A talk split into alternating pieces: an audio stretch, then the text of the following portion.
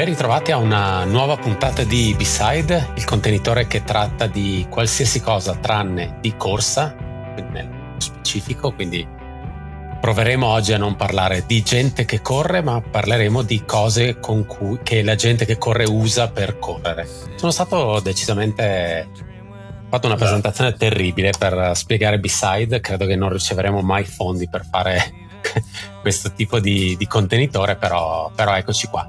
Posso dirti che B-Side sta prendendo trazione. Eh, ho la gente che mi scrive per chiedermi quando è la prossima puntata di B-Side. Fate una puntata di B-Side al mese e io rispondo no. No, non credere. Non pensavo che ci fossero persone messe male come noi aspettare notizie su cose che non riguardino le gare, le persone, ma cose proprio triviali Alla gente è piaciuto il, il fatto di il parlare di scarpe perché secondo me dopo, dopo, due anni di buckle dove tutto quello di cui parli è tutto meno le scarpe tranne le tue, uh, le tue puntate di eh, i tuoi inserimenti in, the long, in the, long run ecco secondo me la gente ne va a voglia ma anche dei gel mi dicevano cioè ora la gente mi ah, dice ah il mio gel preferito è questo oppure ah ho sentito che avete parlato di questo e l'ho provato. Scarico di responsabilità totale comunque, io non, sì. io non ne voglio sapere niente. Però, eh, per chi non lo sapesse, un paio di sere fa eravamo in call io e te insieme a, a tutte le persone di Do Coaching che vanno a Ultra Bericus e ho fatto, ci ho fatto caso, eh, abbiamo parlato di percorso gara, abbiamo parlato di come eh, gestire un po' la giornata di gara era una call dedicata ai nostri atleti e se ci hai fatto caso su, che ne so, 5-6 domande a fine chiamata, 4 erano sulle scarpe. E tanto che Francesca in post eh, registrazione mi ha detto è incredibile, cioè giustamente organizzi de- tutta una serie di, di, informazioni per gli atleti pensate per rendere la loro giornata di gara un po' più calcolata, in realtà quello a cui una, una persona a cui pensa poi è cosa mi metto. Che Quindi, poi è una cosa così personale. No, nel senso, cap- capisco da un certo punto di vista capisco eh, la domanda del non ho mai fatto la gara, se hai un consiglio perché conosci il terreno, eh, fammi, fammi, sapere cosa, cosa, sarebbe meglio indossare. Però poi lo rigiro sempre su di me e penso, eh, che ne so, il mio grande amore sono le Salomon Ultra Lab, che sono secche e probabilmente se vai a chiedere a 10 persone, piace a una persona, a due sì. persone. Una scarpa così particolare, così al di fuori di quello che è il mercato attuale delle scarpe che è Ecco, sì, è, è, una cosa un po' particolare, quindi è, sì, è stato strano. È stato strano sentirlo e il passo successivo secondo me è il, la persona che ti chiede il secondo te quali gel devo, devo comprare? Okay. Quello arriva, mi arriva sempre come domanda in sottobanco. Ok. Perché l'ultima settimana ho revisionato eh, 10 foto da 10 persone diverse di vorrei usare questi gel durante la gara. Che cosa okay. ne pensi? Sei diventato il taster ufficiale dei gel. Eh, del Come, mercato. Ma tra l'altro poi mi rifaccio sempre a Francesca che, vabbè, corriamo tutti due in casa, quindi ha il suo bel da, da, dire. E lei mi ha sempre detto, la mia prima Ultra Bericus ho messo le scarpe più comode che avevo. Eh, mi sono vestita di merda e avevo quattro gel della, della Enervit, quelli che si, non so se li hai mai visti, che si aprono, li, li, li devi rompere sì, sì, sì, devi, presente, okay, presente. Hanno, hanno, tipo forse 10 grammi di zucchero dentro, cioè una cosa ignobile, ok? e, e, ha fatto la gara così, capito? Con un ottimo tempo, vincendo e divertendosi. Mi fa che si è strutturato tutto così tanto eh, perché Beh. abbiamo voluto strutturare tutto così tanto. Cioè, nel senso, le persone piace, piace l'idea di poter controllare degli aspetti e chiederti di una scarpa o di un gel ormai è diventata la, la prassi, credo, rispetto a qualche anno fa. È vero, è vero, è vero. E n- non vorrei dire, non vorrei dire che, era, che sperimen- sperimentavamo di più una volta, però è vero quello che dici, adesso è tutto talmente codificato, comunque il, la, la, crescita di questo sport comunque ha portato la gente a, a scrivere di più, a parlare di più. Noi stiamo parlando appunto di cose e, e quindi ora ci sono un sacco di prodotti, ci sono molte più conoscenze e, e la gente giustamente ti fa, ti fa, domande. Ci sono prodotti anche molto particolari, uno di questo ne parleremo poi magari più tardi, però è, sì, è, è strano pensare al fatto che una volta era più veramente, boh, io uh, prendo due gel in sei ore di gara, però un sacchettino di noci e vediamo quello che trovo ai ristori. C'è ancora tanta gente che fa così, eh?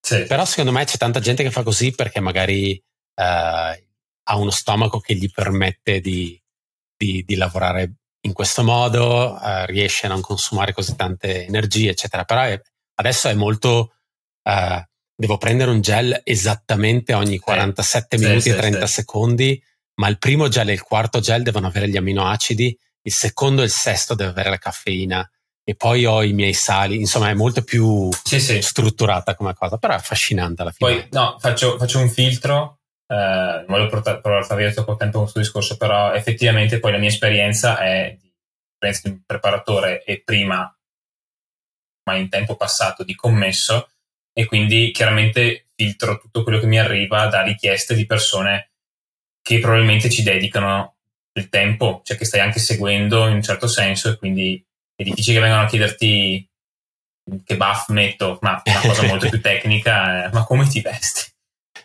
Sì, sì, nel senso è, è tutto diventato più, più, tecnico, poi mi rendo conto che stando dentro io al settore mi arrivano delle richieste specifiche, ma l'hai visto anche tu live l'altra sera. Sì, sì, no, assolutamente. Però eh, sì, è vero, cioè, c'è, c'è, molta più roba e quindi è anche sì. molto più difficile per le persone che si approcciano a questo sport riuscire un po' a, a districarsi in mezzo alle mille cose. E noi siamo qui per, a parlare principalmente di scarpe, anche solo da questo punto di vista negli ultimi anni abbiamo visto evoluzioni folli uh, in, in questo mondo, anche solo nel momento in cui adesso parli di schiuma sotto le scarpe, ok, ma quale? Mm-hmm. Poi ognuno ha la sua, le, funzionano in maniera differente, eccetera, eccetera. Però, senza dilungarci, eh, facciamo una breve scaletta di quello che succederà oggi in puntata.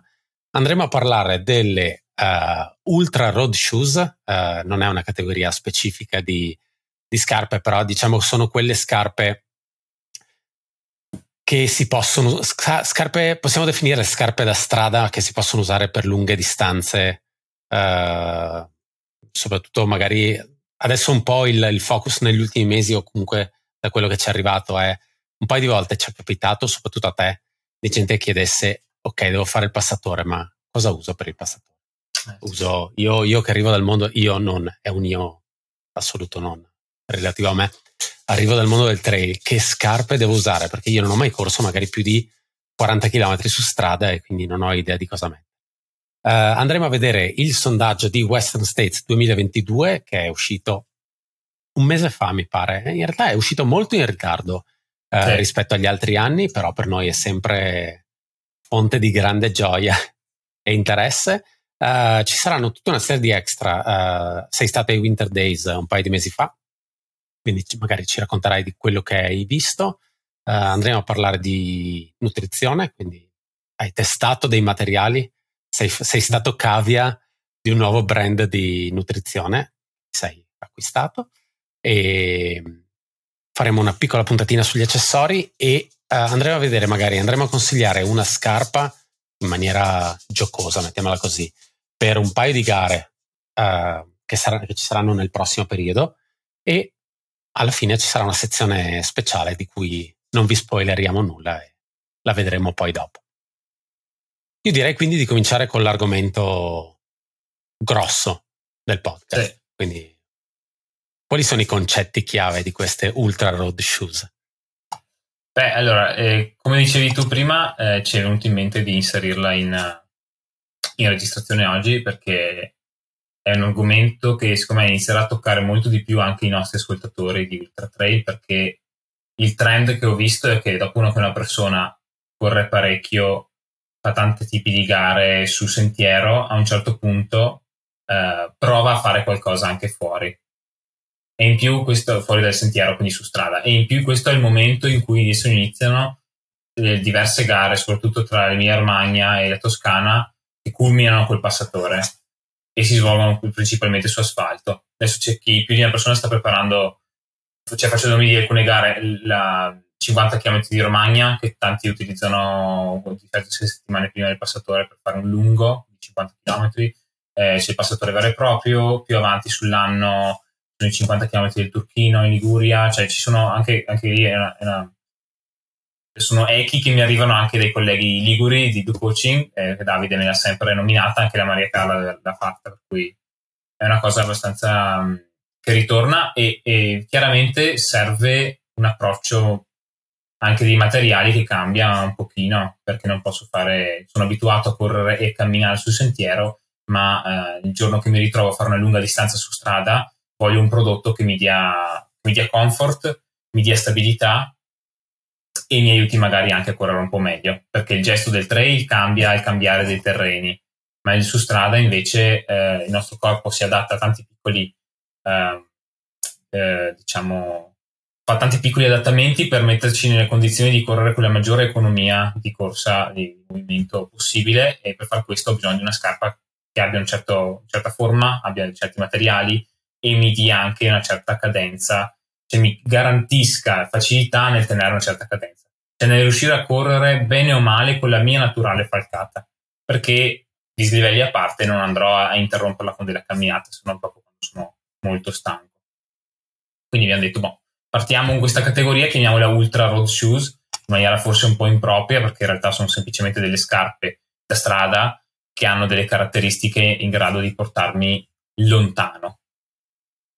Io ne ho, ne ho individuate 5-6 più una, una, bonus.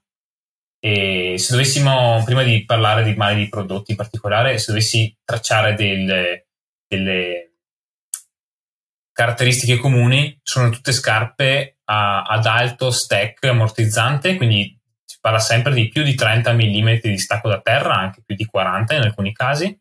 Sono scarpe che eh, per questo motivo non, alcune non vengono neanche considerate come legali, tra virgolette, per le competizioni di maratona.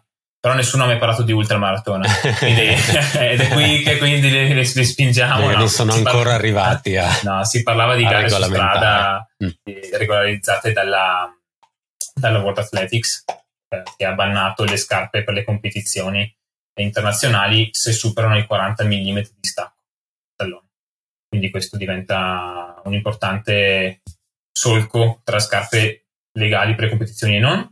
Quindi i prodotti di cui parliamo adesso sono tutti ad alto stacco ammortizzante, sono tutti tecnicamente morbidi, quindi in una scala eh, di uno sciorimetro, che è questo misuratore di densità che mi permette di, di calcolare quanto è morbido un materiale. Immaginiamoci una scala da 0 a 100, dove più il valore è vicino allo 0 e più la scarpa è morbida. Sono tutte scarpe che hanno quasi sempre meno di 40 punti shore, si dice, e quindi sono tutte scarpe molto molto soffici.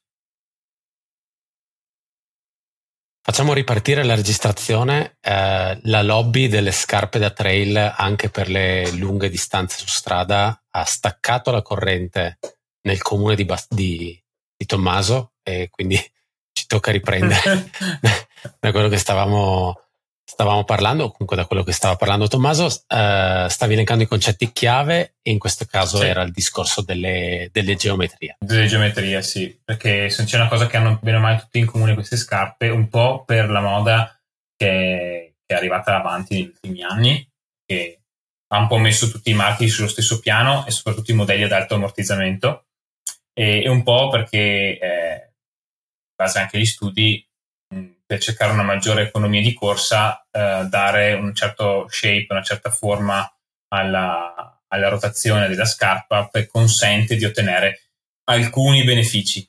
Consente di ottenere anche qualche uh, effetto collaterale, ma di questo ne parleremo sulla puntata The Doctor Is In perché è emersa tra le domande, esatto. quindi relative agli infortuni, quindi ne parleremo lì per i Patreon. Eh, però c'è da dire che avere una, una, forma, diciamo, scolpita sotto la scarpa, sotto il piede in una certa maniera, può aiutarmi, tra le varie cose, a mantenere un po' più di cadenza, quindi spendere un po' meno energia man mano che... Eh, questo unito a particolari materiali che fino al 2017, gli anni in cui si faceva il breaking through di Nike, eh, si, erano materiali all'avanguardia che aveva solo Nike e poi adesso sono diventati come, come per tutte le tecnologie sono diventati accessibili a tutti i brand comunque a costi alti. Sono materiali generalmente come dicevamo morbidi parlavamo di sciorimetro prima ma molto spesso sono dei blend dei, dei composti, delle mescole di schiume morbide e resilienti insieme, in maniera che da offrire sì il ritorno di energia, ma ricordiamoci che sono scarpe da lunga distanza, non devono offrirmi solo quello, devono rimanere tutto sommato stabili. Quindi prendere um, un composto molto morbido per offrirmi grande comfort, grande risposta sotto il piede, non è una semplice risposta. Queste scarpe qui da lunga distanza aiut- cioè servono nel momento in cui dopo n ore per una 100 km mi tengono ancora il piede fermo, stabile, mi tengono la caviglia in posizione, permettono alla mia schiena di lavorare senza chiudersi troppo e quindi eh, chiaramente vengono mischiati a, in diverse maniere, adesso magari le vediamo parlando di modelli specifici, eh, vengono mischiate a composti ancora di, tra virgolette, vecchia generazione come la classica schiuma pressata da Eva. Che poi questa era una cosa di cui avevamo parlato anche l'altra volta, del fatto che uh, molte delle innovazioni in fatto di trail, e so che in questo caso stiamo parlando di scarpa da strada, però derivano proprio dal provare a spingere un pochettino quelli che erano i modelli stradali per poi portare all'innovazione effettivamente anche sul mercato del trail. Probabilmente questa cosa ha anche fatto in modo proprio del dare a creare dei modelli di scarpe che si adattano bene o male bene in, in entrambi i mondi. Ovviamente non stiamo parlando di, uh, di andare a correre UTMB con delle Pegasus stradali, anche se probabilmente la gente riuscirebbe a farlo lo stesso, ma insomma c'è questa, c'è questa specie di eh, mondo che sta a metà tra, tra una cosa e l'altra. In realtà comunque quando ogni volta che io penso a scarpe stradali usate uh, nello specifico su gare trail, a me l'unica cosa che viene sempre in mente è Brian Powell di Iron Far, okay. che ha corso due volte hard rock con delle eh, New Balance 1400. 1400, sì. 1400. 1400 non addetti ai, ai lavori è una scarpa secchissima, dura. Bassissima. Bassa, sì. Si parla di 8 anni fa, eh. 8-9 anni fa, quindi Erano sono scarpe... gli anni di Born to Run.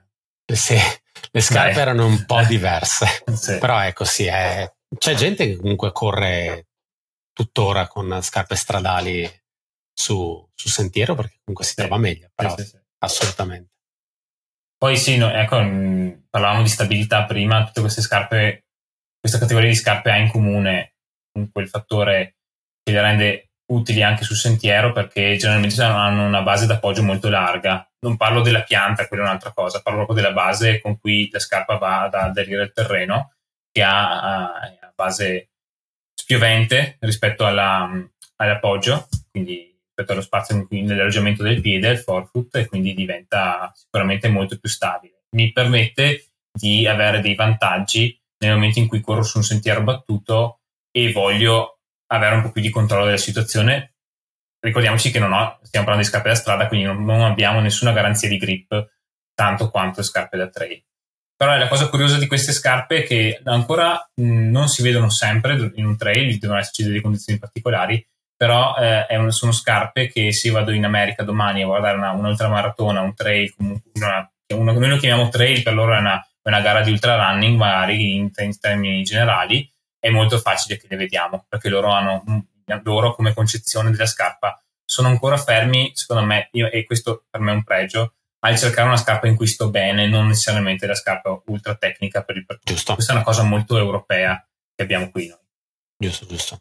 Uh, va detto, spesso e volentieri hanno appunto gare con uh, questi sentieroni sì. battuti che sì, ricordano sì. moltissimo alla fine la, la, corsa su asfalto. Ma anche per questa cosa, secondo me, il, il discorso della, della, scarpa da strada che viene usata su, uh, su sterrato, su sentiero, si traduce bene nel momento in cui magari si va a correre un, un Tuscany, nei momenti in cui c'è un collinare che non ha elementi e sezioni troppo tecniche, quindi sì, è una scarpa che è, è un tipo di scarpa che è assolutamente utilizzabile da questo punto di vista.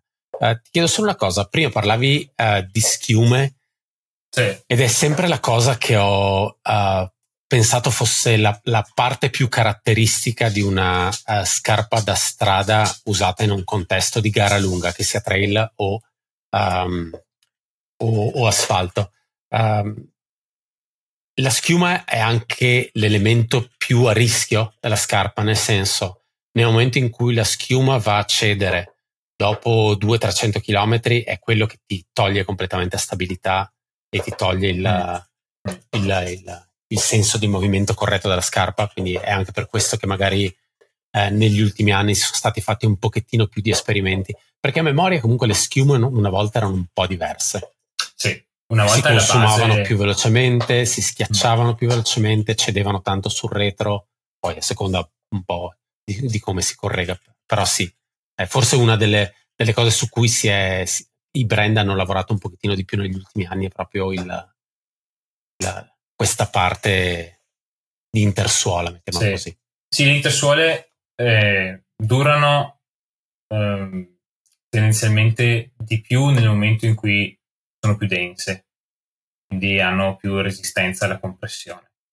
Questo regala anche meno emozioni, diciamo, dal correre dentro la scarpa. Però ricordiamoci che anni fa la base di una scarpa classica da trail, era una scarpa alta appena più di 20 mm come una stradale, ma aveva tutto un concetto dedicato al sentiero e schiume tendenzialmente abbastanza durette. Ecco, non c'erano le scarpe morbidissime. Arriva Oka, cambia le regole del gioco, eh, presenta nuovi tipi di Evex, che, di Evas, che ha schiuma appunto pressata, con però eh, la caratteristica di essere molto più leggera rispetto a quelle che giravano in altri brand rivoluziona il sistema perché eh, per far sì che queste schiume potessero ammortizzare le deve alzare di più, quindi ha molti millimetri di distacco, ha un telaio che tiene la scarpa stabile, cioè che tiene il piede stabile all'interno della scarpa. E, ehm, però come dici tu non duravano tanto perché eh, qualsiasi tipo di EVA va a pressarsi in, in, quei punti dove io ho il mio, la mia dinamica di corsa, la mia quindi i tallonatori le pressano dietro, magari davanti hanno una, hanno una scarpa, non dico nuova, ma messa molto bene. Chi entra in supinazione le, le sfonda sull'esterno, a un certo punto si ritrova le caviglie che lavorano male, i pronatori al contrario lavorano sull'interno e purtroppo il brutto di una schiuma eva pressata è che dura bene, ma quando la sformi rimane, cioè tende a, a, a, è un po' più plastica, ecco, non è elastica, è una schiuma abbastanza plastica. Non è a rimane po' più forma. Non è memoria di forma. Esatto. Non hanno ancora inventate, penso. Poi magari mi dirai, no, in realtà tutti i nuovi modelli no, di, eh, sono memoria diciamo di forma. Sono un pochettino più elastici adesso. Più elastiche, sì. Mettiamo adesso nel momento in cui hanno lo sviluppo tecnologico delle schiume ha portato dei miglioramenti, il primo miglioramento è stato la schiuma rientra nel suo stampo più in fretta e dura, questo le consente di durare di più. E il primo è stato, penso, Adidas con quel materiale che si chiama Boost. Il polistirolo che sembrava quel polistirolo esatto, a colpo d'occhio, che poi è stato, uh, è stato, un po' scopiazzato anche da Saucony, che invece lo chiama Power Run, Power Run Plus, sono dei, dei brevetti con, uh, che richiamano un po' lo stesso concetto ed è il concetto che chi va a vedersi le nostre recensioni, eh, nostra recensione su, su Buckled, sul glossario, abbiamo espresso nella descrizione dei materiali sotto forma di poliuretano. È stata la prima tecnologia che è entrata uh, per differenziare un po' sca- i, i, i, tipi di schiume eh, dei, nelle intersuole. C'erano le scarpe in Eva e le scarpe in poliuretano. Quelli in poliuretano sono stati fatti tantissimi esperimenti, ma alla fine è stato comprovato che è un materiale che è un po' più pesante, ma molto durevole. Molto, molto Tanto mi è capitato anche di vedere, e poi passiamo effettivamente a vedere le scarpe che, sì. eh, che hai selezionato, mi è anche capitato di vedere delle Mizuno eh, che hanno questo sì. colore zebrato, pezzato, eccetera, sì. che hanno, per quanto mi riguarda, uno stacco enorme. Il, il, materiale ricorda veramente tanto quello delle prime, delle prime Adidas che, che avevo visto, però è, chissà se quelle sono vietate. Quella non ufficiali. è vietata, è la Wave Rebellion. Non è vietata perché, come per tanti marchi, si lavorano sui millimetri e magari per un ah. millimetro rimane una scarpa okay, okay. adatta, no? e ha, um, è appena stata lanciata ufficialmente con le maratone di Osaka e Tokyo. Sì. Quindi prima invece erano fuori, diciamo, in, in preview negli ambasciatori, gli influencer, gli atleti. Ha una forma aggressivissima, no? Tu che l'hai vista è... Hai, hai usato una parola sì. molto gentile. Uh, possiamo bruciarci Mizuno come sponsor. Eh, secondo me sono, vorrei dire molto particolari. In realtà esprimo un, un, un, giudizio soggettivo e dico molto brutte. Sono un po' bruttine, sì. A livello di design, che... sono molto particolari a livello di design, facciamo così. Loro, eh, cioè, la cosa che mi è piaciuta da parte loro è che grazie a questa scarpa sono riusciti a rientrare nel gioco delle scarpe da maratona che, in cui stavano perdendo terreno rispetto a tanti marchi che, si erano, insomma, che già da qualche anno offrivano prodotti nuovi. Però ehm, la cosa particolare è che fino adesso vi- loro sono usciti con la Wave Rebellion e la Wave Duel Pro, che è quella scarpa a cui manca il tallone, per intenderci. Chiaro. Ok, quindi ecco. E per sono due prodotti... in salita che dicevamo. Sì, esatto, la scarpa che molleggia in salita. Però la, la Rebellion è la vera scarpa capostipite della categoria uh, della, della, categoria marathon, adesso della nuova generazione, chiamiamola. E il problema è che io fino adesso l'ho vista utilizzata, utilizzata solo dagli influencer che sono stati invitati a Osaka e a Tokyo, quindi devo ancora percepire la reale presa rispetto a tante altre scarpe. Perché tutti la descrivono, però nel momento in cui sai che a questo influencer hanno pagato un viaggio, una maratona, un paio chiaro, di scarpe, chiaro, chiaro, chiaro. a me e scade un pochino il tutto. C'è, quindi, c'è tutto il discorso dell'esperienza, sì. eccetera. Quindi non ho ancora massima fiducia. Esatto.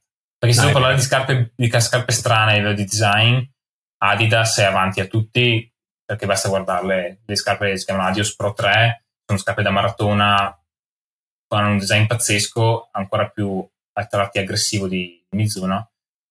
Però lì è comprovato da record e da vittorie, elite, quindi inizio a pensare che sia più efficace anche. Parlo da, chiedo da ignorante, eh, quella è considerata una scarpa massimale? Quale? Come quella Mizuno Rebellion. Massimalista, io direi. Massimalista, scusa. Sì, massimalista, perché è una scarpa di, che arriva ai 40 mm di stacco. Un bel... O comunque sali sopra i 30, che per me sopra i 30 è... Un bel trampolo. Sì, sì. Eh. Molto, molto trampolona. Comunque, okay. parlando proprio di trampoli, eh, dicevamo prima tutte le scarpe che abbiamo, che abbiamo indicato sono tutte scarpe che superano abbondantemente i 30 mm di stacco al tallone. Ok? Quindi e andiamo su fino ai 49.5 mm di stacco. Quindi state pronti che partendo per chi dalla, volesse so, avere qualche centimetro più in, in altezza. Esatto. Mai potremmo proprio, non, non, ce lo siamo preparati, non potremmo partire proprio dalle più basse e andare verso l'alto. Sì, dai. Sì, già ti si fa un'idea. Vabbè. Io partirei quindi dalla Altra via Olympus, una novità novitissima di questa primavera-estate. Prima scarpa uh, strada da Altra che viene concepita come massimo ammortizzamento ma con materiali che danno un po' più di spinta.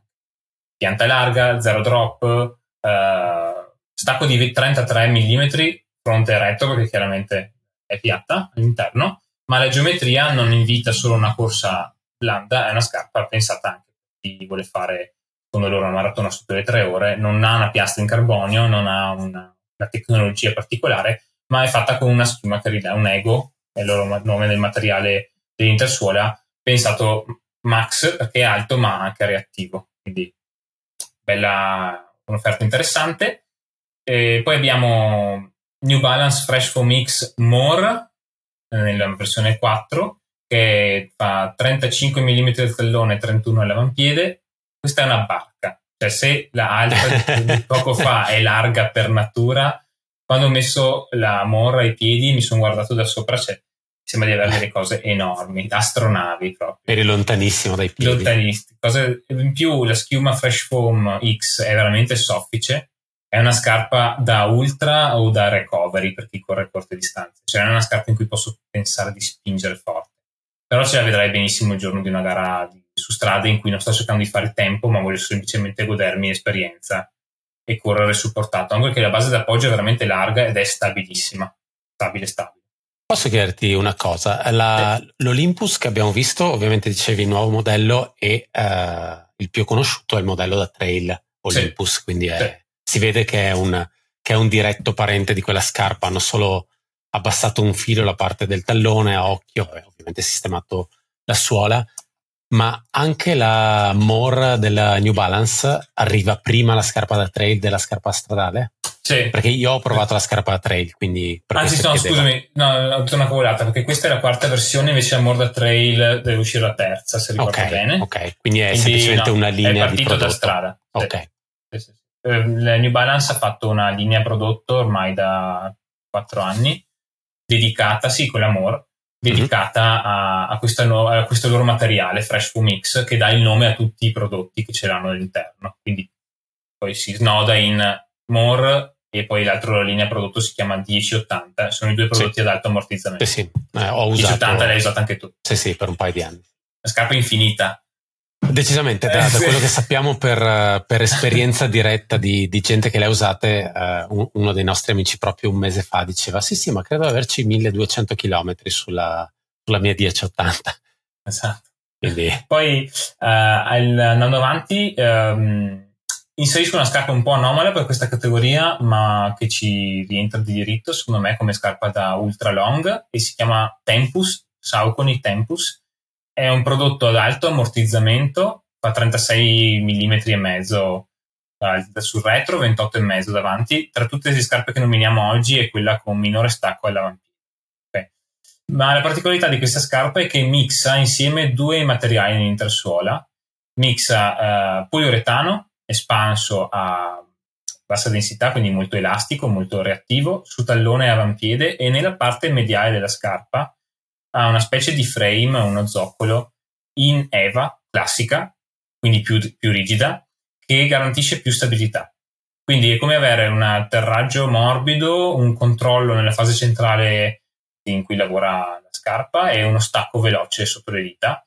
Ha un rocker non troppo esagerato, la New Balance di prima ha un rocker molto più mussato per far muovere quel, diciamo, quel barile di scarpa, senza e quindi la Tempus è un'alternativa um, per chi vuole una scarpa oversize ma veloce ecco. e con controllo, molto controllata. Io ne ho usate due paia l'anno scorso, tutte, sessione, tutte, le sessioni su strada l'anno scorso ho usato quella che avevo bisogno di una scarpa con un po' di controllo. L'ho presa un po' più alta del mio solito perché solitamente su strada uso cose più basse, però mi sono divertito. È proprio sicura, sicura. E ci fai dei lunghi, hai cose, cose, più spedite. Ricordo che a Chamonix mi sono dimenticato le scarpe da trail e con Davide e Maria Carla siamo andati su eh, al Mar de Glace, non so, non so, come si pronuncia, scusate. Penso Mar de Glace. Ecco, e dopo abbiamo fatto Mar tutto il traverso fino alla, alla funivia dell'Aiguille, Lumidi, che insomma è tutto lì. Eh, su sassi, trail eh, e sono uscito a Chamonix su single track sempre con quella scarpa lì sono ancora qui a raccontarvelo. è eccezionale scarpa road trail. Ecco, e, ehm, e la, dicevamo che era un po' al centro rispetto sì. alle altre, alle sì, altre sì, scarpe. Da qui andiamo ai 40 mm di stacco e dintorni, quindi andiamo proprio all'oversize oversize e eh, partiamo con Bondi 8 che per un filo non entra nel Genoca che per un filo non entra nei 40 mm, fa 39 al tallone, 35 all'avampiede, scarpa da sempre il riferimento degli oversize su strada, tra l'altro scarpa per tutti perché non è una scarpa tecnologica, è una scarpa, è un monolite ai piedi, cioè una scarpa impostata robusta, tutta EVA, quindi non ha particolari proprietà, è un'EVA un po' più morbida, non utilizzano altri materiali per bondi perché hanno sempre avuto in testa in Oca l'idea di mantenere un prodotto semplice ma che veniva scelto proprio per la morbidezza. La novità della Bondi 8 rispetto a quelle precedenti, il sottopiede, quindi il materiale eh, eh, sotto la soletta, è fatto con un composto un po' più memory foam, che quindi accoglie meglio il passo quando mi appoggio. È un materiale proprio da sottopiede morbido che garantisce ancora più comfort di quelli precedenti. Chi la, chi la guarda le salta all'occhio che è piena di scalanature sulla schiuma esterna quindi delle grinze che escono rispetto al corpo centrale, che quelle servono a, far, a risparmiare peso, ma a far sì che ci sia molta più compressione, quindi che il peso che io vado a imprimere nella scarpa venga ripartito più equamente su tutta la scarpa. Quindi sembra un po' una fisarmonica come cosa. Sì, sì, sembra un po' una fisarmonica. E queste, tutte quelle grinze lì riescono a sobbarcarsi un tot di pressione, facendo sì che la scarpa a parità di peso riesce a sostenere più, più urti e quindi a durare di più. Che poi guardando il design di questa scarpa uh, mi viene molto più facile immaginare um, questo tipo di schiuma uh, che poi effettivamente non va a comprimersi perché è come se la scarpa stesse dicendo alla schiuma dove si deve piegare e dove non si deve piegare dove, sì. rispetto eh, a tante altre che magari hanno un monoblocco. Se, se poi la gente che ascolta ha voglia di andarsi a vedere il design della scarpa è evidente dove poi la scarpa va a lavorare nel, nel punto di compressione. Quindi. Sì. E questa comunque, per, anche qua per esperienza diretta, sappiamo che è stata usata anche per uh, maratone FIASP in zona, quindi uh, fango, giusto. radici, rocce, eccetera, eccetera. Vorrei poter sì. dire anche un cornetto, che è una, un segmento abbastanza tecnico eh, in piccole Dolomiti di noi, forse di, da noi, forse addirittura con la neve, però eh, ho paura di sbagliarmi e preferisco non espormi ulteriormente. Io con un po' più di tranquillità ricordo che la mia prima Ultra Bericus, qualcuno, non dirò chi, aveva su queste scarpe appena comprate le Bondi, forse sì. 4, non lo so, Bondi 3, Bondi 4, e ci ha fatto un Ultra Bericus. Quindi la gente già... andrà a controllare i tabulati del, degli arrivi di Ultra Bericus per tentare di foto. escludere. Erano grigie e rosse, me la ricordo ancora. No, è solo per dire questa, ecco, questa è una scarpa che è una go-to per gente che vuole fare trail semplici e vuole portarsi dietro una scarpa che è comoda. E questo io lo so per esperienza diretta, semplicemente per, sì, sì, sì. perché l'ho visto, l'ho visto succedere. Quindi. Per anni è sempre stata la scarpa che io ho collegato alla gara 9 colli mm. su strada da 200 km. Sì. Poi vabbè, è arrivato Matteo Grassi e l'ha fatta con delle Salomon perfettamente normale, quindi però sì, è sempre una, una, scarpa che ho visto tantissimo, perché è una scarpa da lunghissime distanze. Invece eh, facciamo, faccio un passettino oltre i 40 mm di stacco e approdiamo il mondo ASICS, che quest'anno ha fatto un enorme change del loro prodotto più famoso, cioè eh, gel, l'ASICS Gel Nimbus, arrivata al 25esimo, uh, 25esima iterazione, 25esimo modello, cambiata completamente. La scarpa è proprio totalmente diversa. Ne parlavamo su un'altra chat che ha fatto un salto di 15 anni rispetto a, alle edizioni di qualche anno fa. È una scarpa moderna eh, che ha lasciato, si è lasciata dietro tutti diciamo, i materiali standard che montava prima, eh, in cui era una scarpa sì, magari anche comoda negli ultimi anni, ma molto piatta. Adesso è diventata una scarpa oversize a tutti gli effetti. 40, più di 41 mm sul retro, 33 sull'avampiede ed è una scarpa morbidissima. Messa poco tempo fa, indossata in negozio, è veramente soffice, si schiaccia tantissimo, ha un'unità di gel a maggiore morbidezza, quindi meno densa, sotto il tallone, un nuovo tipo di gel, lo chiamano Pure Gel. E, tra l'altro racconto un bellissimo aneddoto sul Pure Gel, i rappresentanti ASICS quando parlano di questo materiale mostrano un video di questi giapponesi felici come una Pasqua che hanno inventato questo materiale, quindi immaginati questo cubetto di materiale Pure Gel e di fianco un cubetto di Eva e dalla stessa altezza lasciano andare due uova okay. e l'uovo che cade sul Pure Gel non si rompe, poi lo tirano su e lo fanno cadere come l'altro uovo sull'Eva per mostrare che non è un uovo di legno e, e si rompe sull'Eva. Fantastico. Incredibile. Marketing 1.101 totale. Hai nominato... Sì. sì, vai. Vabbè. No, dicevi? No, dicevo, hai nominato il discorso dei giapponesi e pensavo sia ASICS che Mizuno sono due brand che si sono ritrovati a innovare nell'ultimo anno, negli ultimi due anni, sono brand che sono rimasti veramente ancorati a sì, un'altra sì, generazione sì. di scarpe per sì. tanto, tanto, tanto tempo. Che Però sia magari parte della... Che... No, che ASICS, nel caso di ASICS, eh, è un Mizuno è ancora secondo me ha tanto da, da recuperare mm. ma ASICS è un, un, brand che negli ultimi due anni è partito dal trail e ha rifatto tutto lì. Da strada ha rifatto un modello quello da maratona perché voleva tornare competitiva e, e poi si è messa a lavorare sulla strada. Però prima ha rifatto tutto il trail e si è riguadagnato una fetta enorme di mercato. Ma, ma infatti era lì che volevo arrivare. Il, il fatto che due anni fa era nato bene o male il team trail ufficiale si vedeva la loro volontà nel provare a a, a svecchiare, innovare, lavorare su prodotti nuovi. Quindi è evidente che hanno intrapreso una strada, anche se un filo in ritardo rispetto agli altri. Sì, sì, sì. E, ehm, comunque gel, questa Gel Nimbus 25 è totalmente rifatta, morbida, morbida, forse tra tutte quelle che mi ha regalato meno emozioni nel provare a correrci, mm-hmm. è così soffice che mi è risultata quasi instabile, deve piacere però su una lunga distanza dove non, non voglio magari spremere il ritmo, è una scarpa che promette grande comfort. La vendiamo come scarpa da 24 ore in pista. Sì, per chi vuole, vuole stare parcheggiato. Tranquillo, easy. Sì. Ritmo come lento le, come e si va a lungo. Esatto. esatto. E, ehm, penultima, abbiamo un'altra ASICS che invece è frutto dell'innovazione di quella categoria di scarpe derivate dalle scarpe da maratona, però adesso ogni marchio si è messo a fare senza piastra. Quindi, per il presupposto, ormai ogni brand ha il suo prodotto top eh, in quanto a materiali dedicato a chi fa i tempi su strada dalla mezza alla maratona. Però è emerso da, tra l'altro, una, un survey che ha fatto proprio ASICS che non tutti riescono ad allenarsi, non tutti gli amatori riescono ad allenarsi e a competere con stessa scarpa, però vogliono, vorrebbero, volevano al tempo, scusate, uh, avere un prodotto che gli permettesse di allenarsi in condizioni simili all'utilizzo della piastra, ma che non avesse una piastra in grado da, da, da creare problemi a livello tendineo o di piedi. E quindi sia ASICS che Brooks che New Balance hanno creato prodotti da allenamento con le stesse forme dei prodotti da competizioni, ma hanno tolto la piastra in maniera da creare proprio un prodotto più utilizzabile, più versatile.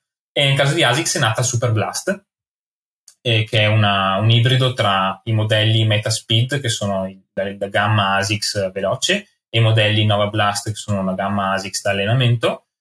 Questo bambino è una bellissima scarpa, secondo me, di 45 mm al tallone e 35 mm all'avampiede, e dichiarati eh, molto alta, molto molto morbida e veramente leggera. Quindi qui abbiamo tra tutte, forse l'unica che può un po' paragonarsi a questa scarpa è la Tempus di cui parlavamo prima, perché questa non fa parte delle scarpe eh, morbide, è una scarpa più sul reattivo, è una scarpa che può andare benissimo per una lunga distanza, anche una ultra distanza secondo me, perché comunque è veramente ampia a terra e eh, è un soffice reattivo, questa, a differenza di tutte le altre scarpe, mette insieme due materiali, una, un materiale che, rend, che praticamente compone il 90% dell'intersuola ed è un materiale elastico, molto molto elastico e leggerissimo. Quando lo tocchi sembra che suoni da vuoto, quasi. Come le scarpe in Peba, che sono materiali sì. più elastici. E poi sotto questo materiale c'è un, un layer di materiale più denso che aiuta a far sì che a ogni impatto io sia più stabile e non, non, mi, non vado a sfondare lo strato morbido che ho sotto, sotto il piede. Super Blast, tra tutte le scarpe che abbiamo nominato finora, è la più morbida in assoluto, cioè scusate, la più reattiva in assoluto con una media morbidezza. È una scarpa per correre lenti, sì, se corri bene, è una scarpa per correre a ritmo moderato. Quindi io l'ho inserita in questa categoria perché potrebbe essere la perfetta scarpa da gara lunga, dove con gara intendo che voglio gareggiare, non voglio semplicemente andare lontano in maniera comoda, voglio anche una scarpa che mi restituisca più energia e mi faccia divertire di più. A livello di design, secondo me è bellissima. Stupenda. E... Al, piede, al, piede, è, è bellissima. È, ti dico, è, è, una di quelle scarpe che guardi e pensi, secondo me io qui dentro ci starei bene. non abbiamo parlato di prezzi scarpa. fino adesso. Però Vogliamo questa... parlare dell'ultima scarpa e poi diciamo i prezzi? Hai ah, i prezzi scusa, di tutti? Ho i prezzi di tutti. Ok, dai, diamo, diamo l'ultima che è una sì. scarpa con sotto un'altra scarpa. La, la bonus, esatto. bonus è Adidas Adi Zero Prime X ed è un prodotto che è fuori già da un paio d'anni, è stato rinnovato nel 2022 con una versione Strung, si chiama, che è il nome del designer ed che ha creato questo nuovo materiale filato che compone la tomaia, tomaia in Strung. Ed è una scarpa alta quasi 50 mm, quando la metti eh, sembra di avere veramente un elefante ai piedi. Sono tipo 49 mm e mezzo sul retro, 41 sull'anteriore. È una scarpa che non può competere nelle gare World Athletics, per intenderci, come Super Blast, eh, sempre per, per, essere specifici, sono scarpe da allenamento. La cosa particolare di questa D0 Prime X è che monta una innova- nuovissima tipo di schiuma, eh, appunto Prime X, da Adidas come casa e ha una Strike Pro, il nome tecnico del, del materiale, Premix è il nome della linea, ma um, questo materiale è veramente, veramente elastico. Si schiaccia bene, ne avevamo parlato anche in un altro B-side parlando di no, innovazioni. Sì. Quindi Prime mette insieme 50 mm di questo materiale estremamente elastico e sotto l'innovazione dei rod, che sono queste, eh, questa struttura in carbonio non a piastra ma a dita, che si irradia sotto i metatarsi permette quindi di mantenere un certo controllo È una scarpa performance, Però il fatto di avere questi rod, queste dita di carbonio immerse in 50 mm di schiuma, non la rende una scarpa 100% da gara, più una scarpa da allenamenti lunghi. Anche qui, correrci lenti è difficile perché avere tutto quello stacco da terra lì rende le cose un po' più instabili.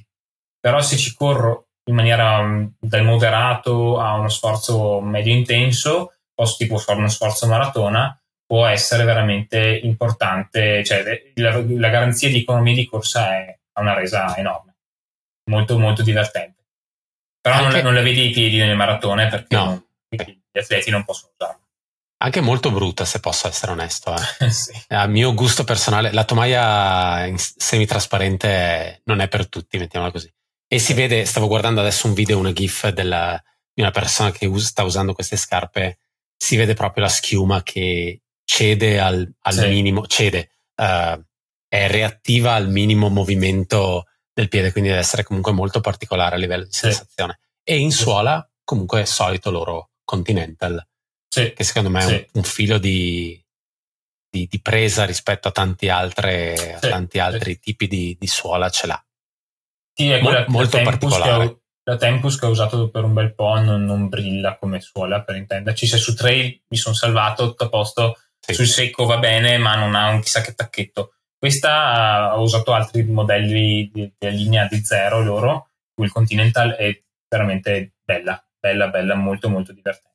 Però ecco, loro col discorso dell'innovazione invece non hanno alcun problema a, a osare e a provare certo. cose nuove.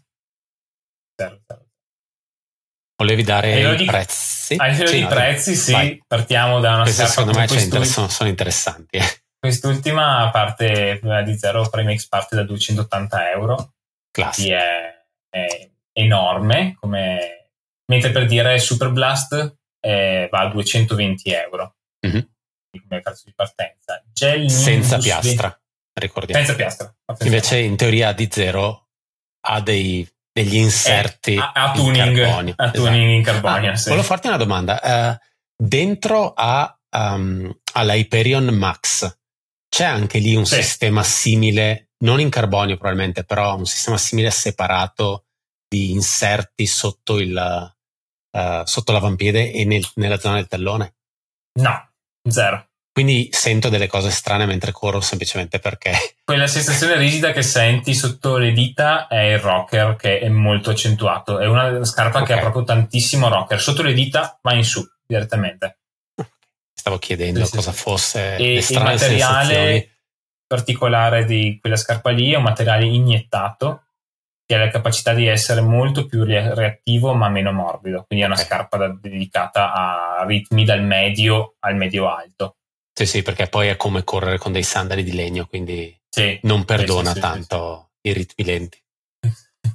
Vai, vai, continua con i prezzi. Poi, sì, sì, beh, abbiamo ASICS Nimbus, Gel Nimbus 25 che parte da, 100, da 200 euro, appena rialzato. Bondi 8, se ricordo bene, a 170. E Saucony Tempus è parte da 180. Via, altra via, no, New Balance Fresh Foam V4 160 euro o 170, per 160 e via Olympus uh, è una novità a 170. 170. 170 dice il sito, sto guardando sì. adesso.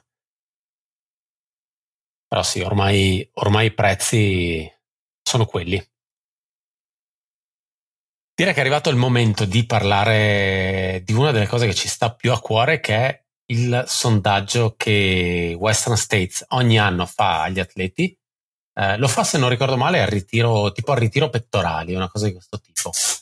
Uh, sì. O lo fa subito dopo? Sì, sì. No, no, no, loro ah, specificano sempre prima, che a Olympic Valley eh, danno la possibilità di... cioè eh, l'organizzazione permette agli organizzatori del, del, survey di essere presenti alla consegna dei big numbers. Sì. Quindi loro dicono eh, è una rappresentativa di praticamente tutti i concorrenti. La cosa bella di questo survey è che è un poll di atleti sempre uguale, che non c'è un numero di iscritti che cambia tra gli anni. E la cosa figa di... l'hanno pubblicato un po' tardi rispetto agli anni scorsi, però mi sono guardato anche in relazione al 2019 perché è una fotografia reale di come le cose possono muoversi su sempre lo stesso pool numerico di atleti che ha sempre lo stesso numero di elite e ha sempre lo stesso numero di, tra virgolette, amatori. Quindi è interessante. Sì, probabilmente è, è, veramente il sondaggio più autorevole da questo punto di vista a livello di, di Ultra, proprio per il, per il, fatto che i numeri poi di base non, non vanno a cambiare. Io direi possiamo anche eh, volevi prendere anche in considerazione il discorso di 100 miglia finite, quanti anni hanno corso passiamo ai materiali? S- sono sincero, me la sono guardata solo lato materiali. Ma, cioè, infatti, però, ma in realtà oggi... io ogni anno guardo sempre solo quello. ok, sì. Ma ah, e dopo l'altra cosa che guardo è sì. gli athletic coach. Sì, beh, è chiaro, quello lì hai un interesse speciale. Eh, quello forse è meglio non darlo come dato nel caso. Paid coach service. Esatto. Okay. E, beh, intanto per quanto riguarda loro, loro chiedono uh, che scarpe l'atleta usa, quale marca di calze, sì. quale marca di uh, illuminazione sì. e quale marca di um, pack, quindi di, di zaino. Ah, di zaino e di orologio, scusa, stavo dimenticando l'ultima, l'ultima sezione. Poi ci sono altre domande, crew pacing, coaching, eccetera, eccetera. Io partirei dal, dalla parte delle scarpe che non ha riservato onestamente sorprese. Sì, sorprese. E la battaglia da alcuni anni, guardandomi anche i, i survey scorsi, è sempre tra Oka e Altra. È una battaglia in cui Oka vince costantemente, con delle percentuali che però stanno salendo, perché abbiamo un 43% di utilizzatori Oka, quindi ricordiamoci che sono 369 partenti, eh, il 43% eh, veste Oca, eh, l'ultimo survey del 2019 erano, era il 36% e Altra nel 2019 aveva un 24% di share e quest'anno invece, eh, scusate, l'anno scorso era solo un 19, un 20%. Quindi Altra leggermente in calo al fronte di un'Oca che sta salendo. Se ricordo bene, nel 2019 lo sponsor era Altra, può essere? È stato l'ultimo anno L- di Altra. L'ultimo anno di Altra. O il penultimo anno di Altra. No, beh, perché il 2020 è saltata. Saltato. E quindi sì, e doveva e essere il primo di Oca. Sì, i due anni di Gimmone eh, sono stati due anni di. No, un anno di. L'ultimo anno, il secondo anno di Gimmone era Oca. Sì, esatto. sì, sì, sì. Esatto. E oltre a Oca e Altra, che appunto hanno le, le due maggiori percentuali, e, um, c'è anche poi Salomon con uh, il terzo, il terzo brand è stato il terzo brand anche nel 2019 con un 9.5% di presenza e l'8.3% qui invece nel 2022. La cosa pazzesca è che comunque andando indietro con quelli che sono i sondaggi, il primo che si trova sul sito è del 2014, comunque il primo brand, il primo brand era Oka ed era a, agli, albori del, agli albori del brand. È uno spaccato molto interessante di quelli che erano i tempi perché eh, in, seconda, in, seconda, percentuale si trova Brooks, sì. addirittura poi si trova Montrail, che è praticamente sparita, credo che adesso nei sondaggi attuali sia considerata come other, quindi altro, sì, non è nemmeno segnalata, quindi sì. sì. E Perli Izumi, quindi cose, cose che veramente hanno lasciato il, il passo e sono, e sono rimaste a quegli anni. Però sì, ormai bene o male le, le fette di utilizzo si stanno un po', un, po', un po' definendo. Però sì, mi stupisce sempre il fatto che Altra sia, abbia questa importanza a Western, però poi onestamente ripensandoci ha senso. Il brand sì. è nato in Colorado, è specificatamente stato creato per, per lunghe distanze. La Western si è adatta bene al tipo di scarpe che hanno. Il, il loro messaggio è abbastanza specifico per tutta una serie, per tutta una categoria di, di atleti che vogliono correre con una tipologia particolare di scarpa, sì. quindi sì, sì, ha assolutamente senso. Una cosa me, che mi ha stupito, eh. sì, vai. No, a me, scusa, stavo, stavo dicendo la stessa cosa, cioè le cose che ci hanno stupito. Le, a me stupisce che brand che nel nostro mercato qui sono stravenduti, come Brooks, come Saucony, lì rappresentano una percentuale bassissima, cioè su 369 eh, persone 9 usavano Brooks. Quindi eh, è veramente poco. E questo mi, mi, è rimasto proprio impresso. Anche perché poi si parla di un anno in cui in linea teorica loro avevano proprio creato una scarpa specifica per, uh, per le sì, 100 miglia. Giusto, Catamora. Ah, io scusa, Beh, pensavo... Io pensavo alle 100 miglia nel senso di...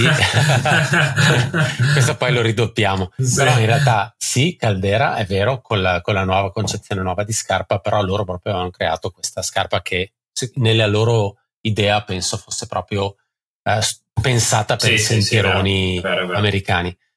Se vai a vedere tra i finisher, tra i sub 24 ore finish uh, Brooks, nemmeno esiste. Sì, non beh. c'è nessuno, o comunque rientra all'interno degli other, quelli, quelli che non vediamo, quelle 13 persone sì, sì, sì. che sono quel mischiotto. Per quanto riguarda le calze, una cosa che mi ha, mi ha stupito è il fatto che uh, Drymax stia perdendo leggermente uh, terreno, sì. per quanto comunque in Gingy sia sempre stata molto forte come, come concept a livello americano, però si sta un pochettino riequilibrando la cosa. Uh, per dire il marchio che io sono andato immediatamente a cercare è quello di Stance, che sono le calze che uso, si trovano solo ai piedi degli Elite e ai piedi sì. di 5 Elite. Quindi... Sì, sì, sì, Solo sub 24 per Stance. Quindi sai che se vai a Western con Stance Ale sei ah, destinato a fare su 24. No, no, su 24. Ah, ok, ok, apposta. o comunque tantissimi marchi che da noi, da noi non vengono magari distribuiti, eh. quindi feature, uh, features, uh, smart wall è Smart. difficile da trovare, sweet quick, uh, insomma, tanta, tanta roba Molto strana. Difficile.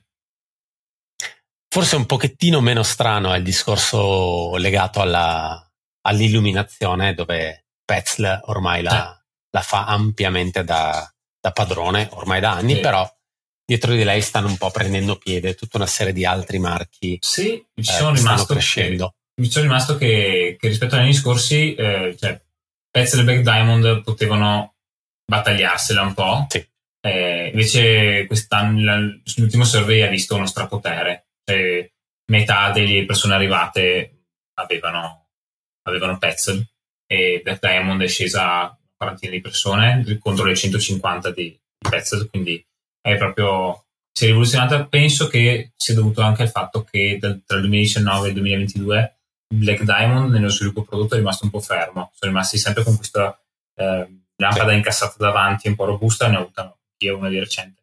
Invece Petzl ha portato tutta una serie di lampadine, le bindi, le, eh, molto, Swift, minimali. molto minimali, molto che leggere, magari molto nell'ottica di dover correre solo tre ore di, notturna, sì. uh, dico io, uh, non penso che la gente corra coi fari a Western States. Mm. Uh, l'altra cosa è che, per dire, non ho visto Ultra Spire, che è il marchio che fa le cinture. E io, con entrambe le volte che ho corso negli Stati Uniti, ne ho viste parecchie.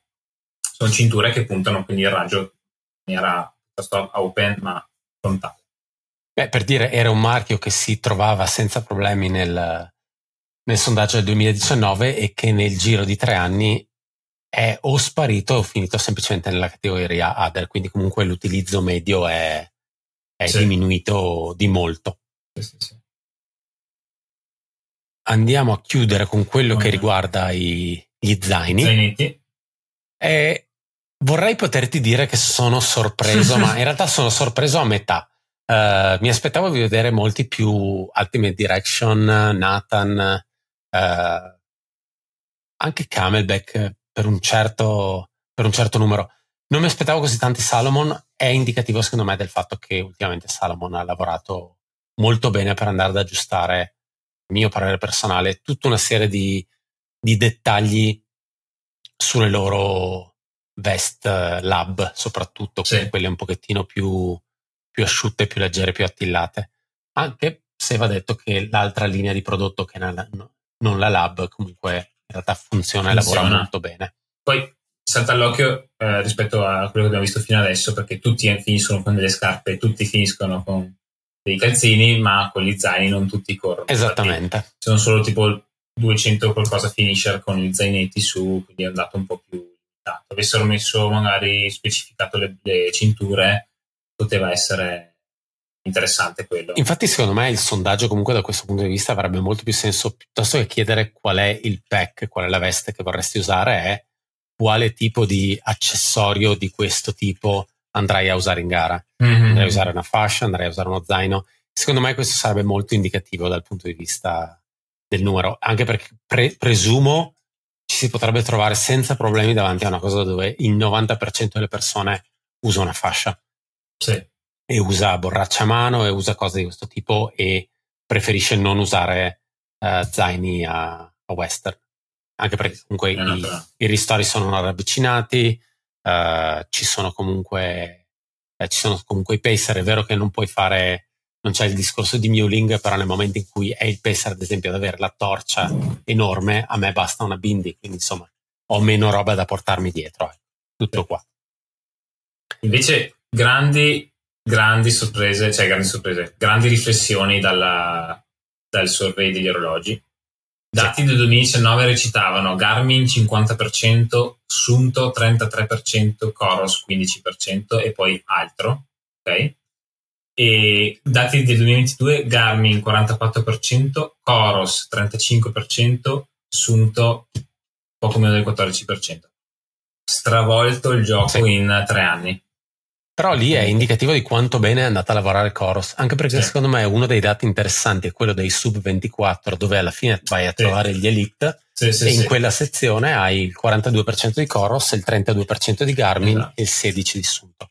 Uh, loro hanno un tutto. parco elite enorme, uh, stanno lavorando bene dal punto di vista del marketing, uh, è un prodotto che vende bene, che è piazzato bene sul mercato e, e, i risultati si vedono. Secondo me questo è molto molto indicativo. La gente giusta, sì. sì. Ed era un po' il nostro wrap, no? La, sì. Sul survey. Sì. Speriamo solo che l'anno prossimo lo buttino fuori prima, perché comunque è un tipo. Loro dicono sempre che questa cosa è, è dedicata agli amanti dei numeri, ed è vero, eh, io lo sono, tu lo sei, però avere questa cosa a ridosso della gara, non dico averla in luglio, però magari averla ancora ad agosto-settembre, secondo me ha strascichi maggiori, nel senso il, l'interesse è ancora alto. Averla l'anno dopo ti dico, faccio anche fatica a ricordare le foto delle persone che sono arrivate, quindi pensare Tizio stava correndo con le scarpe X, lo zaino Y, eccetera, eccetera. Quindi insomma, sono più dati che fotografano un momento, però ecco, questo momento è passato ormai da, da nove mesi, quindi è... Sì. Poi è gestito da Ultra Live la cosa, sì. che è appunto è un provider di tracking. Sono curioso di vedere se adesso con TMB giustamente adesso entrerà, immagino, un servizio di tracking diverso, giusto? Che ah, presumo che magari... quest'anno è il primo anno che Western utilizza un po' tutto il format di TMB, vero? Allora, mettiamolo così, dal punto di vista web, eh, tutti i siti da quest'anno sono nome della gara, punto utenti, sì, sì, sì. punto eccetera, eccetera.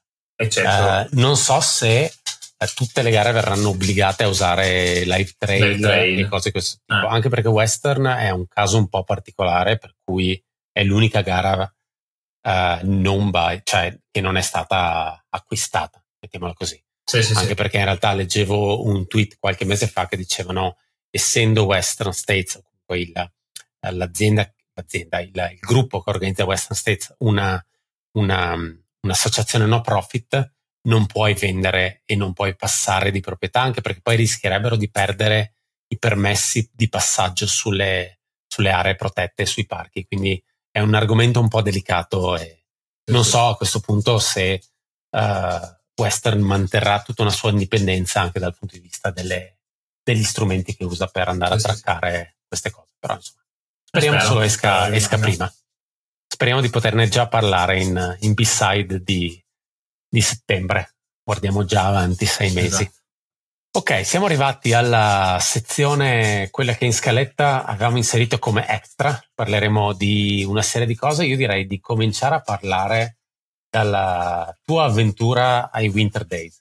E sei andato, sì. sei andato in spedizione, hai visto cose, hai fatto cose, dici cose, dimmi okay. cose. Siamo stati invitati da Ski Alper a, a, prendere parte a, a, questi, a, questa prima edizione dei Winter Business Days, quindi che sono i, diciamo, il nostro evento outdoor per l'industria outdoor più grande in Italia. Normalmente si tiene a, si tiene a Riva del Garda con l'edizione estiva, che è quella più famosa, e gestita dalla Regione Trentino. Quest'anno hanno deciso di fare uno, una, un plus, un'edizione plus a, a Ponte di Legno, quindi sotto il passo del Tonale, con grande focus agli sport invernali, ma non solo. Quindi eh, c'era un palazzetto con tutti i media press e diversi espositori. L'idea era di mostrare un po' prodotti in, presenti sia in quel passaggio tra collezioni, Fall Winter vecchia e la nuova Spring Summer che è partita ufficialmente il mese scorso per tanti brand, e mh, mm, poi nel caso di qualche marchio invece presentare collezioni completamente nuove, perché c'era per esempio la nuova la neo distribuita Craft in Italia con il nuovo distributore, quindi un grosso stand per fare un esempio, e poi siamo stati anche per Scarpa, che invece in controtendenza rispetto ad altri brand presentava anteprime su Fall Winter 24, Fall Winter 23 scusate, quindi fine anno, fine la fine di questo anno eh, corso. E, ehm, cosa ho visto? Cose interessanti, nel senso che finalmente ho potuto toccare con mano tutte quelle scarpe di cui avevamo parlato di craft al, running event eh, durante lo scorso B-Side, quello di dicembre, dove si era appena conclusa fiera. E interessante, hanno dei prodotti, eh, diciamo, che non mi aspettavo essere così piacevoli in mano. Mm, poi ai piedi sarà da vedere, però eh, finalmente sono riuscito a vedere la Nord Light che, eh, che hanno fatto due, una doppia linea, modello da ultra e modello più semplice, eh, che era anche la scarpa che l'NI ha utilizzato TNB. Se ne parlava come una scarpa road to trail, oversize, stacco molto alto, schiuma espansa, leggerissima, pensata però per terreni facili eh, e anche cioè, diciamo, tra i modelli c'è il modello Ultra che è pensato. Interessante poi rispetto alla collezione dell'anno scorso che abbiamo visto con i test di Outdoor Guide di Craft è stato vedere come hanno ho uh, rivisto quei concetti di scarpe molto alte e molto morbide che avevano già l'anno scorso. Non so se li hanno migliorati, perché l'anno scorso i grossi dubbi che avevamo verso questo marchio era che erano scarpe tutte molto instabili, un po' a trampolino sul retro, e invece la, diciamo, dopo averle riviste un po' con un po' di tuning sulla tomaia mi sono sembrate un po' più sicure. Ecco. Però finché non le rimetto i piedi rimarrò un po' scettico verso il marchio poi adesso che hanno costruito un team un pochettino più serio, immagino che il loro focus sarà anche quello un po' di, di sistemare quello che è il loro parco scarpe sì. e rifinirle. Uh, va detto, non penso tutti, tutti gli atleti del mondo siano ottimi collaudatori di scarpe, così come non tutti i piloti del mondo sono sì. ottimi collaudatori, quindi sì, bisognerà vedere se poi uh, punteranno a fare più scarpe per l'atleta specifico e poi magari eventualmente decidere di, di immettere sul mercato o se andranno a fare qualcosa che eh, reputano sia una buona evoluzione, una buona sistemazione del loro, della loro line-up. Quindi loro, secondo me i prossimi due anni saranno interessanti per loro. Loro, allora, se li conoscessi un po' meglio in termini proprio di test sul campo, mi sarebbe piaciuto inserire il loro marchio tra quelli di cui abbiamo parlato prima, perché loro sono, hanno creato proprio una linea stradale chiamata CTM, eh, Craft Tailored Craft Tailored System, eh, che sono appunto i modelli, il loro S-Lab, visto che Salomon si è inventato ormai la, la, la linea più performance, che è applicata anche in tanti altri marchi. Anche Craft ha fatto questa uh, linea prodotto tutta dedicata ai materiali più ricercati, più costosa, dedicata alla strada, cioè partita dalla strada con i fratelli e dopo sono andati a, a traslare questo concetto sul trail. Infatti, da quello che ho visto, anche probabilmente via di un team che si sta espandendo, hanno fatto un prodotto trail veloce, un prodotto trail più pesante. Eh, questa linea Nord Light ha un modello ultra e un modello speed dedicati a approcci diversi alla competizione, quindi penso che gli input arriveranno. Però vediamo perché di per sé quello che ho visto io è stato hanno un neo team e un nuovo palco scarpe, ma in maniera non legata tra loro, cioè non è un team che ha, si è creato, ha dato gli input prodotto sono tutte persone entrate quest'anno su una collezione che entra quest'anno. Quindi del tipo, sei entrato in, in team, ecco, questo è il nostro catalogo scarpe, scegli cosa vuoi usare. Non dacci il feedback, almeno adesso. Sì, sì, infatti, infatti. Che poi stavo guardando per dire, e poi passiamo a parlare effettivamente di scarpa, uh, stavo guardando la loro CTM Ultra Trail e a me la prima cosa che è venuta in mente è, sembra una Kiger, una Kiger 3 col tallone delle Pegasus, con quella specie di eh, talloniera che un po' esce verso l'esterno, ma con una suola, con un intersuola moderno, che è sì. questa sorta di uh, tacco a sbalzo per avere, presumo, più, più controllo e stabilità. Quindi è un po' un, un insieme di cose. È un prodotto a, a, occhio, perché poi non ho avuto mai la fortuna di provarle, sembra un prodotto interessante. Quindi vediamo come verranno rifinite. Sì, sì, sì, sì. anche perché loro insomma hanno sempre detto che vogliono portare performance, performance, performance, però eh, devono pensarla anche come scarpa che deve calarsi in un contesto di una persona mai così veloce. Chiaro. Piastra o non piastra. Poi ehm, siamo stati per lo stand di Laspo, però siamo rimasti un po' a bocca asciutta perché non abbiamo trovato eh, novità, almeno per quest'anno, è stato un po' un peccato, se non che esce nuova Jackal Boa, quindi la giacca che conosciamo dagli anni scorsi, hanno rifinito la tomaia e hanno aggiunto un boa di prima generazione, non di seconda, quindi un boa mm-hmm. che funziona solo in una direzione e poi allo sgancio. Sì. E poi hanno presentato due restyle di, delle famosissime Mutant eh, e di, mi pare poi di Bushido che arrivano con due tomaie rifinite molto belle e comode anche, cioè un po' più moderne, pensiamo a Mutant abbia almeno 8 anni. Averla rifatta, riproposta sul mercato in maniera più accattivante ti permette di allungare la vita di un prodotto già conosciuto eh, e soprattutto renderlo appetibile per la nuova generazione di, di run.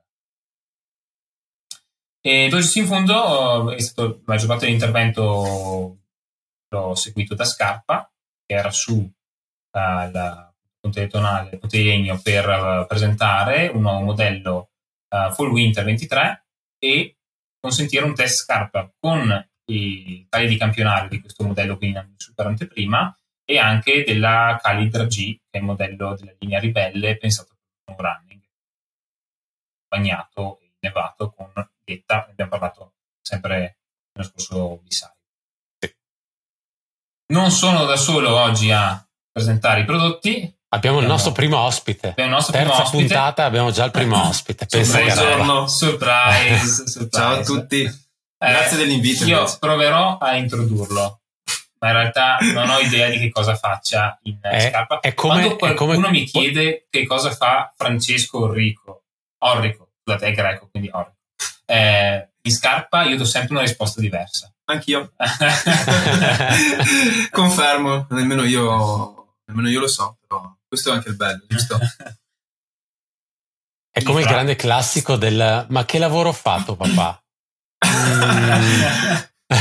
Lasciamo che sia lui a presentarsi. Esatto, esatto, perché io mi sono sempre riempito la bocca di un sacco di paroloni, designer, eh, no, no, dici eh. che l'abbiamo venduto più grande di quello che è, adesso esatto. ci dice esatto. semplicemente, non so. Secondo me guarda, io porta le bobine. Carico i camion. sì, esatto.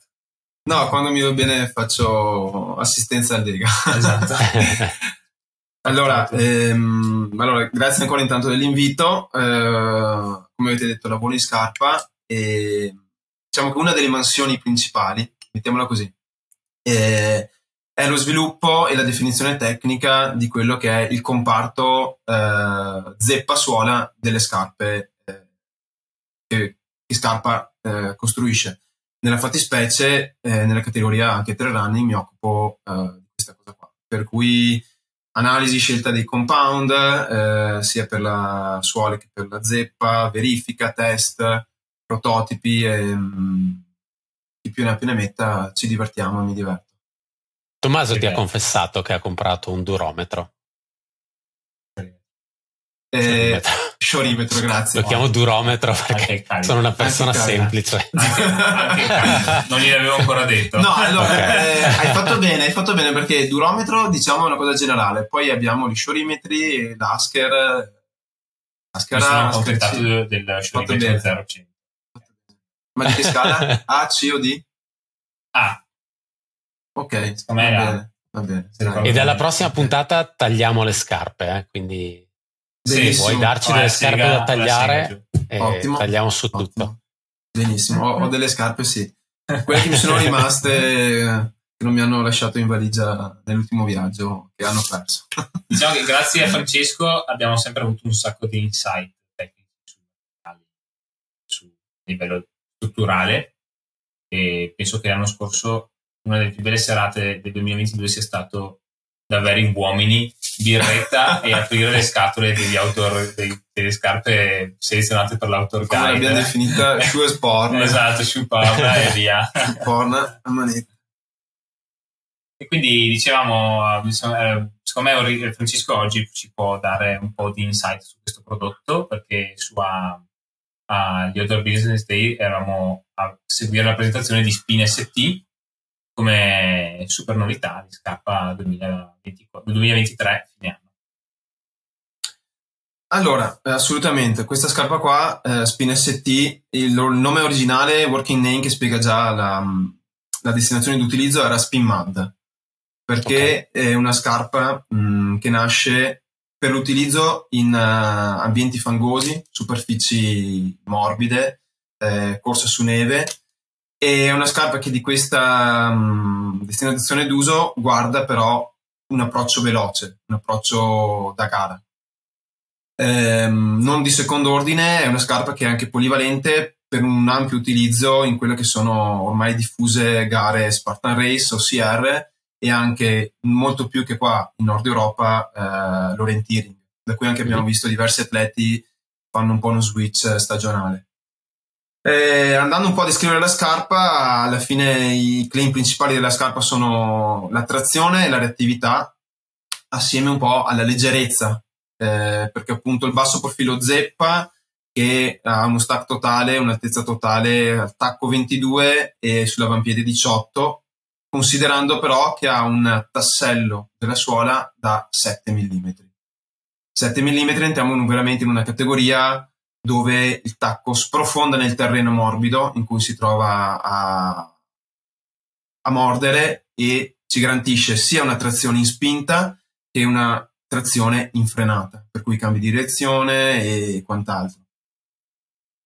Prodotto, diciamo come taglio anche estetico, è molto particolare, anche secondo me, parere personale, perché è un taglio, definirei nella gamma del trail running, un taglio mid.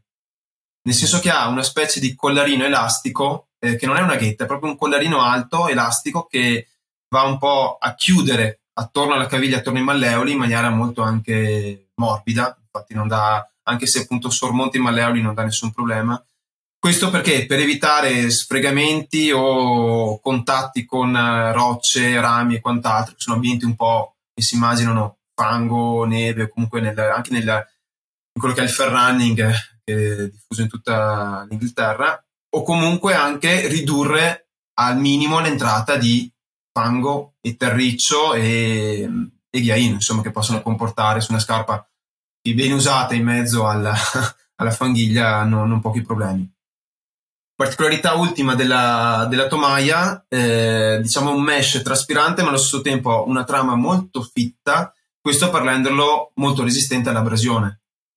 Eh, in più c'è una parte di protezione davanti che quando vedete la scarpa eh, sul puntale è leggermente più spessa di una scarpa normale, cioè non è il solito film in TPU termosaldato, ma è un qualcosa di, ehm, possiamo definirlo sovrainiettato in piano, mm-hmm. sempre morbido, per cui non, non, dà fastidio, non è un puntale in TPU sagomato tridimensionale come certe scarpe, anche nostre storicamente, se vogliamo prendere la, la Spin Ultra ad esempio, era molto carrozzata davanti. Questa rimane sempre una scarpa race oriented, per cui leggerezza, però non è un semplice film, ma c'hai, cioè non è uno 0,35 mm, ma arrivi quasi al millimetro di spessore, comunque confortevole.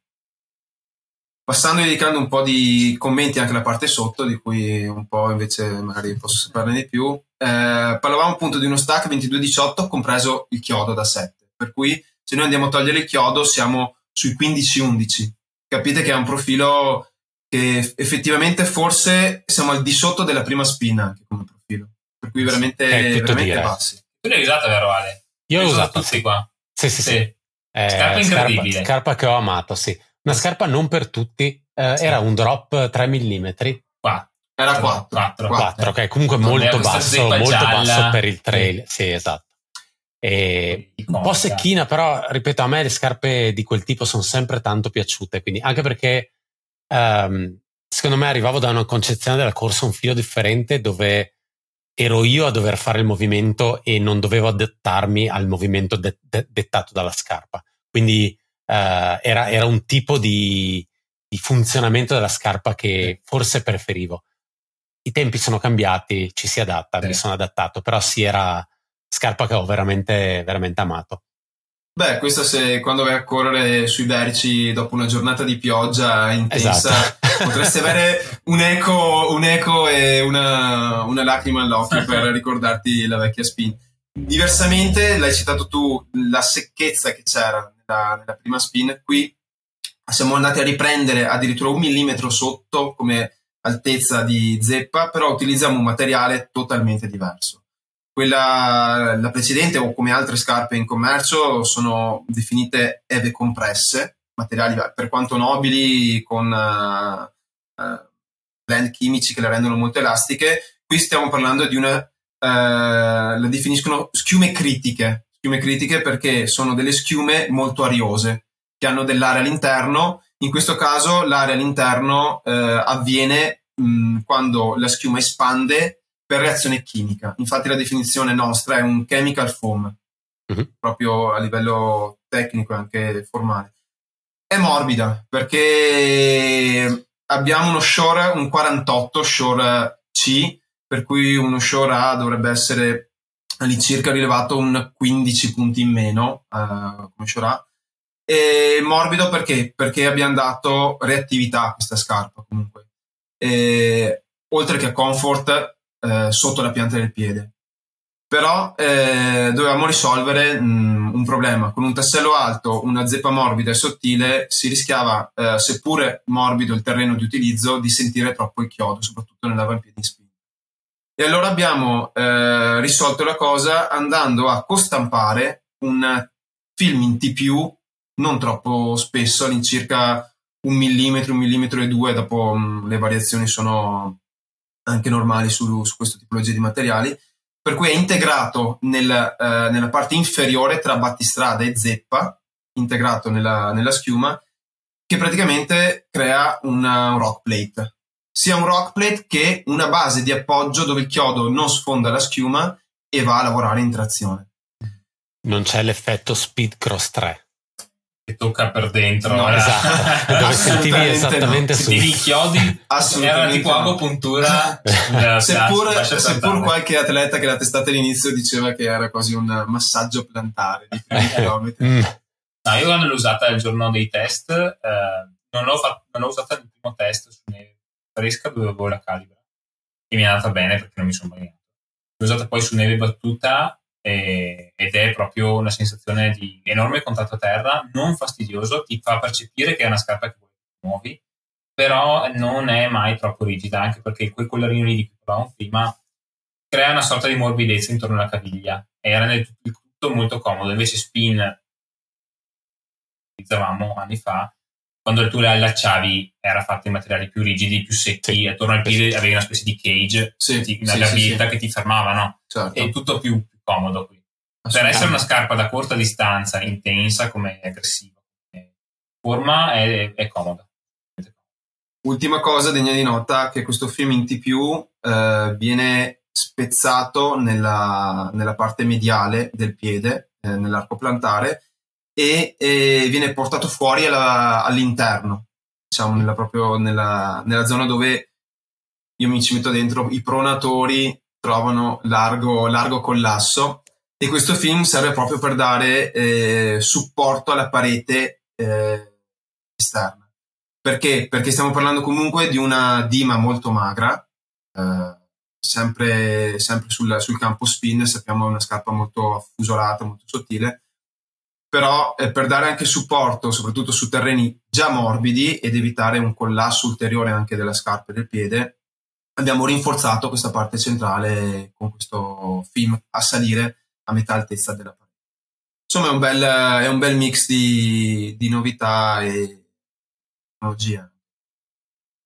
Poi va a raccogliere, come dicevi prima, un po' di utilizzatori da sport eh, vicini. Perché io da, da negoziante l'ho sempre vista, visto persone degli, degli OCR che venivano a comprare scarpe, cercavano vecchi modelli S-Lab, grippanti, però mh, come li che erano arrivati negli ultimi anni erano modelli veramente poco protettivi, specie a livello di tomaia. Questa è una scarpa che era perché la resistenza è tutta, cioè la vedi come destinazione di gioco altrimenti le persone che vanno a fare Spartan Race o simili corre con la solita speed cross, con lo zoccolo, zero sensazione di stabilità secondo me e va, diciamo, diciamo che perdere. siamo andati a rompere le scatole un po' in Ah, no, sì, diciamo, sì, la, la, esatto, la, abbiamo iniziato a sportellare un po', a dire ehi, non ci siete solo voi. Anche perché il battistrada è ancora una volta per la famiglia Spin eh, un Vibra Mega Grip che sinceramente non delude mai. Insomma, tutti lo conosciamo e si è mantenuto e si mantiene nel tempo per quello che è ed è stata la scelta, una scelta ovvia, insomma. Ma eh, questa scarpa che comunque da, da, come me la descrivi è un po' particolare rispetto a, agli altri modelli di scarpa. È una di quelle cose dove, uh, e mi puoi rispondere, uh, non posso né confermare né smentire, uh, pe- pensi, pensi, che in futuro possa essere usata anche per andare a sviluppare altri tipi di prodotti, magari dedica- dedicati a, ad esempio, a una distanza maggiore o a qualcosa di più ammortizzato, non ho idea, sto dicendo cosa a caso, nel senso di, uh, da, da, quello che ho capito, comunque anche solo a livello di tomaia, un filo si distacca da quello che è il modello scarpa, che è abbastanza riconoscibile e codificato. Correggimi se sbaglio. Quindi non so se magari è una di quelle cose, uno di quegli esperimenti, tra virgolette, che poi potrà avere una sua evoluzione anche in rami differenti all'interno della, dell'azienda. Allora, mh, mm, non posso né confermare né smentire, però, però come, come, giustamente ho detto all'inizio tu hai colto, che ha un'estetica un po' diversa e devo dire che si fa notare, si fa proprio, proprio notare. Eh, non è escluso nel senso che eh, questa forse è anche più un'opinione personale, eh, non è escluso che eh, dato anche un eventuale riscontro che vedremo una volta che andiamo nel mercato, possa dare via a una, uh, a una famiglia, perché no? Chiaro. Anzi, sarebbe, sarebbe sciocco il contrario se, se, fosse anche apprezzata non solo il comparto sotto, ma questa tomaia che comunque è nuova, questo nuovo, nuovo fit. Per me, che l'ho provata, devo dire, è veramente un nuovo fit in scarpa e non solo in scarpa. Io che l'ho provata in mezza taglia corta per, per quello che Pur di provarla. No, c'erano le, le taglie di campionario. Sì è mia taglia, è corta, e comunque eh, con una calza giusta potrei usarla. Mm-hmm. magari per un giorno gara intenso e non per... Quindi certo. vuol dire che è un fit incomodo per essere una scarpa aggressiva. Veramente è tutta un'altra cosa. Poi non è l'unico prodotto, questo è un prodotto di, di fine anno, quindi fall winter, giusto? Giustissimo. Eh, però eh, da quello che so, eh, che ormai è un po' chiacchierata, sta arrivando un nuovo prodotto anche adesso in, uh, su primavera, dedicato invece a corse su tutt'altri terreni rispetto a quelli di Spin. Assolutamente. Parliamo? parliamo? di Spin Planet, sempre il primo pezzo è uguale, Spin, e il secondo invece definisce anche un po' quello che Scarpa ha deciso di sposare da un pezzo. Ehm, diciamo che adesso va un po' di moda, ma da dipendente posso anche dire che è un po' anche una politica eh, che c'è sempre stato un po' in scarpa di guardare all'ambiente. Eh, oltretutto sarebbe stupido non dire che comunque è una tendenza del mercato.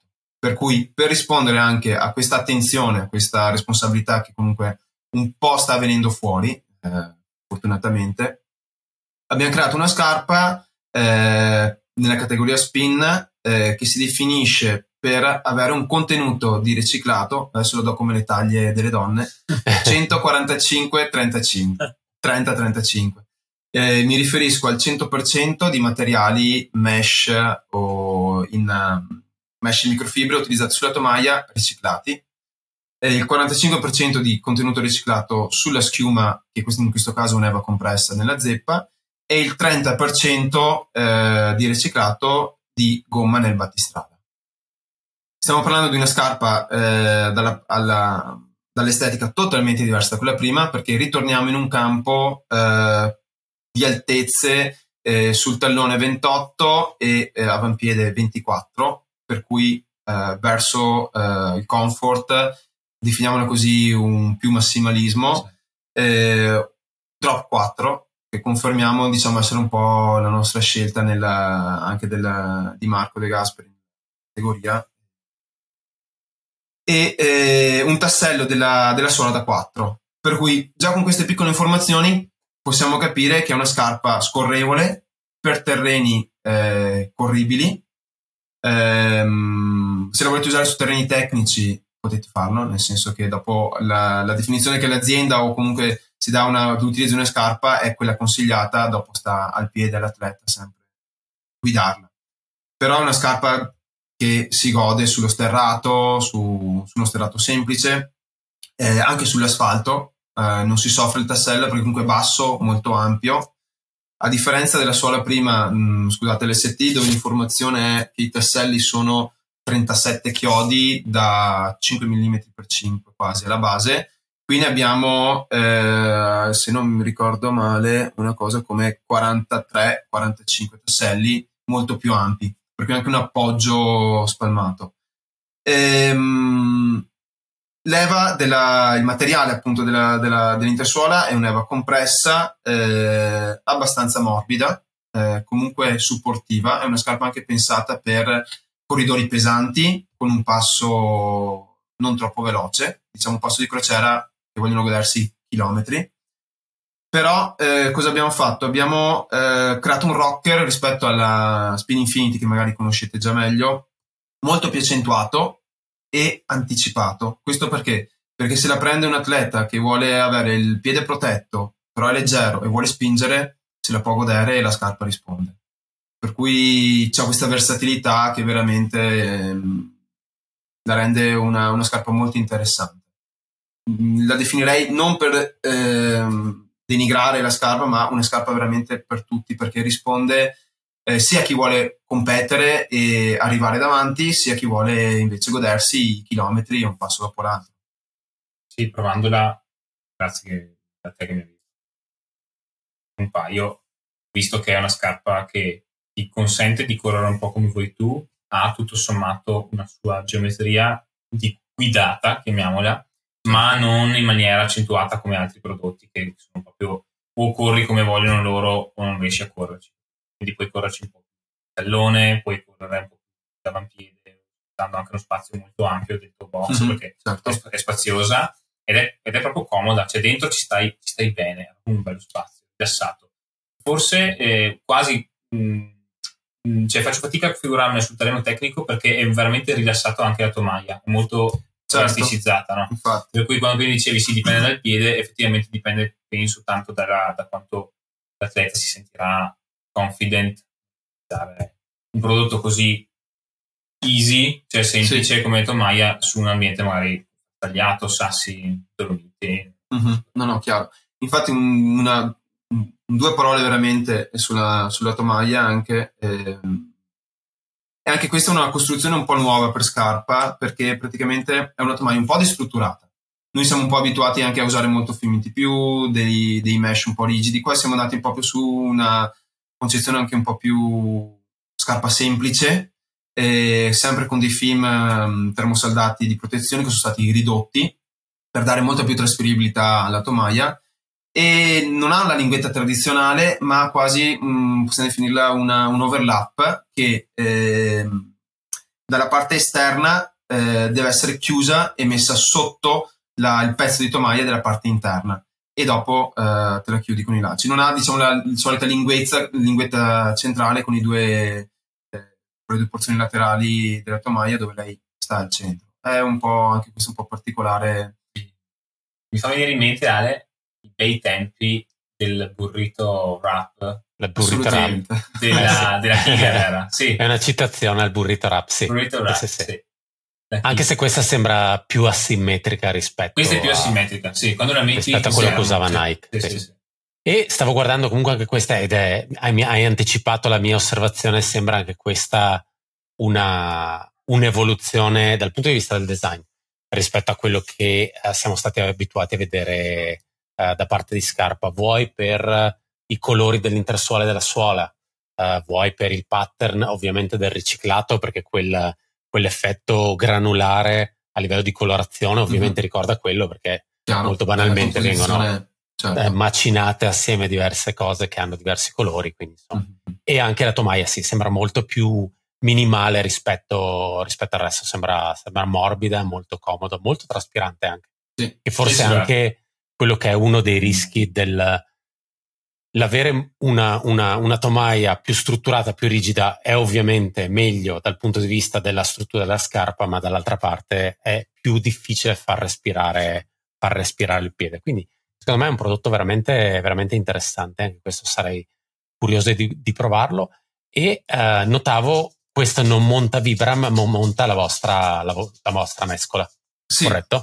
Correttissimo. Eh, la definizione appunto è presa, che comunque presa, mh, per precisare, riguarda anche quello che noi facciamo come ricerca su tutto il comparto inferiore, per cui è l'assieme mm. battistrada e eh, zeppa. In questo caso comunque eh, giustamente il compound è di nostro sviluppo ed è un riciclato come quello della zeppa pre-consumer.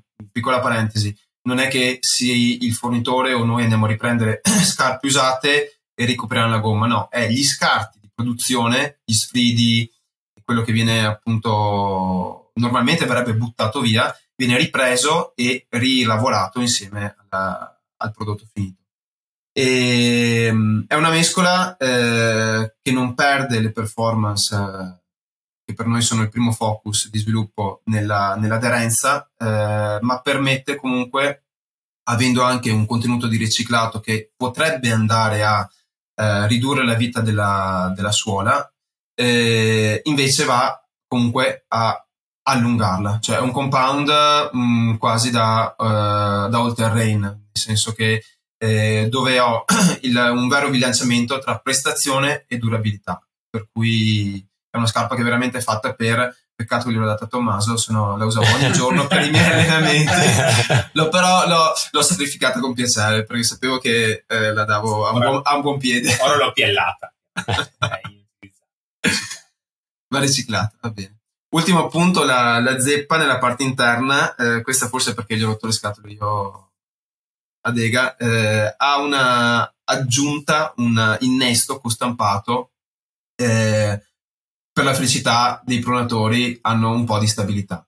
Perché anche qui comunque stiamo parlando di una dima, per quanto la scarpa sia eh, alta, più diciamo della, del normale, un 28-24, eh, dà supporto eh, nella parte centrale dell'arco plantare, per cui eh, per chi cede nella parte interna aiuta molto a sostenere la transizione tacco-punta. Ne approfitto di questo assist perché ho recentemente provato un prodotto competitor di Planet che è Challenger TR7 mm-hmm. si posizionano hanno lo stesso posizionamento prodotto scarpa per tutti per terreno magari la Challenger non la porterei mai sul tecnico, ecco. E la morbidezza dell'intersuola di Challenger, diciamo in diretta, è, è, è, così tanta che non mi, ho fatto un paio di collinari e non è così stabile. Mi, sen, mi sono sentito più stabile su uh, Spin Planet. Di, di, Challenger ho apprezzato altre cose, la leggerezza, lo slancio, assolutamente sì, ma se devo pensare alla sicurezza, in, in, in, tenuta del piede dei traversi su un terreno un po' più accidentato, no, Spin Planet sì. è molto più ferma. Se, secondo me quello è il vero downside delle, delle schiume molto morbide, nel sì. senso è il, nel momento in cui è il terreno a non essere stabile, a non essere omogeneo a, e, e, tu non riesci ad avere lo stesso passo sempre, sì. ovviamente quello che ti viene a mancare è la stabilità. Quindi avere, avere qualcosa di un po' più secco lì aiuta aiuta di più a sentire il terreno, perché poi è quello il sì, problema. No, il bello di, di Speed Planet è che sei alto relativamente a altre, mm-hmm. altri prodotti scarpa, ma mantieni un certo tipo di contatto. Di Challenger apprezzi anche il fatto che hanno fatto una seduta nel telaio della scarpa un po' più, sì, ti senti un po' più raccolto dalla zeppa e non sei sopra la zeppa come con Speedgoat, ne parlavamo nello scorso del long run, sì. però eh, poi in corsa effettivamente è una zeppa a monodensità molto morbida e tende a essere lascia andare un po' di più. Ho avuto anche qualche problema di tomaia prematuro, oh, ma vedremo, vedremo. Sono curioso di vedere come va sul mercato, ma tanto la vedremo presto le gare challenge. Sì, sì, sì, sicuramente. Come immagino le Spin Planet, data di uscita? Prossimamente. Prossimamente. data di uscita non posso confermare né smentire. No, 2023? Stiamo, stiamo larghi. Sì, sì, no, sì, è, in arrivo, okay. è in arrivo. Spring Summer. Spring Summer, okay, poi okay, dai. ci siamo. Beh, per, la, per, la, stagione delle gare. Pandemia permettendo. Beh, dai, speriamo di no.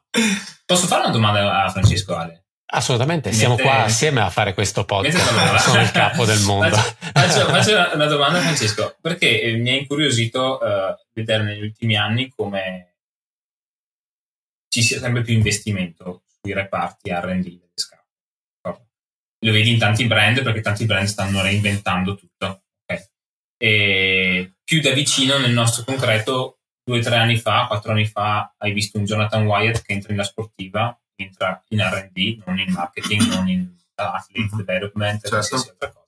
E ti aspetti che esca un certo tipo, cioè ti aspetti che il fatto che ci sia un, un atletone dietro con una storia incredibile, dietro il reparto del ricerca e sviluppo, ti porti uno sviluppo particolare dei prodotti. Non dico che sono stato deluso, però dico che poi ho, ho visto altre direzioni. Arriva Marco De Gasperi, che ricopre un ruolo simile perché lavora, poi è un po' più su tutto Marco, no? lavora sugli atleti, lavora su eh, ricerca e sviluppo, lavora sulla promozione dei, dei prodotti, mm-hmm. eh, però eh, è innegabile che da tre anni a sta parte in Scarpa abbiamo visto una linea prodotti che ha svoltato completamente. Cosa, la mia domanda è che, che cosa significa avere um, una persona, lasciamo stare Marco in sé per sé, per una, un atleta che guida, cioè la mia domanda è guida un po' lo sviluppo prodotti da che lato, in che direzione, anche il fatto che siamo tornati ad avere prodotti a 4 mm di drop, che non era scontato fino a qualche anno fa. Okay, siamo tornati ad avere prodotti a lunga distanza come Spinti, Spinplanet, siamo tornati certo. ai drop bassi, quando magari una casa di produzione storica come quelle nostrane, perché si parla mm-hmm. di Veneto, poteva pro, pro, pro, continuare a propormi delle scarpe tradizionali 10 mm, TPU enorme, eh, robusta, eh, dura, magari mi dura 3 anni ma è, pesa un, un mattone. Che cosa significa avere un, un atleta come Marco De Gasperi in ricerca di sviluppo. Domande in senso lato, ho fatto 60 domande dentro questa domanda. Scusate. Ma così può decidere a cosa rispondere. esatto. Significa innanzitutto avere, avere una visione ed è questo proprio che alla fine dà slancio a tutto quello che sono delle idee che possono essere eh, personali, assolutamente, perché un atleta, in questo caso stiamo parlando del Dega, eh, porta come contributo però è una visione di una persona che conosce il settore da una vita, che Scarpe ne ha provate una vita e, e che ne proverà ancora perché tuttora eh, corre e indossa scarpe di altri modelli per capire cosa c'è di nuovo, come funziona, cosa si potrebbe fare di diverso, di meglio, cosa si può prendere. E di sicuro è l'apporto di um, oltre che un esperto io vedo e, e capisco e, e, mi nutro di passione quello che, che, è il fare un prodotto nuovo che vuole essere diverso perché è Scarpa ed è Marco eh, e comunque eh, tutto all'interno anche di un'ottica eh, di lettura di un mercato. Perché mh, mm, giustamente non possono essere scarpe solo per atleti e giustamente non possono essere scarpe solo per eh, chi come me vorrebbe ma, ma, non lo è e corre ogni giorno come tanti di noi. E, mh, mm, è un apporto svariato, è veramente un apporto svariato, come hai detto tu, anche lui fa veramente tanto eh, all'interno dell'azienda eh, sia per responsabilità eh, di nome sia per, eh, per, la passione che è indiscussa al di là del nome che, che porta e risultati che ha avuto. Vabbè. Che mi, che mi, che mi, se vuoi ti do l'altra che mi soddisfa se vuoi ti do l'altra sono, no, io sono sempre curioso no però è, è, evidente il fatto che qualcosa in scarpa sia, sia cambiato negli ultimi anni ed è facilmente riconducibile a quello. Quindi è una bella, è una bella traiettoria. E I prodotti di quest'anno, secondo me, almeno quelli che ci hai presentato oggi, secondo me, sono molto molto interessanti e che anche se uh, non hai potuto confermare appunto né smentire, sono sicuro che uh, verranno comunque, lasceranno qualche strascico negli anni a venire, quindi siamo, siamo curiosi già, di sì, vedere sì, sì. cosa sarà Scarpa nel 2024 e via andare. Magari ci riaggiorneremo. Basta. Assolutamente, assolutamente.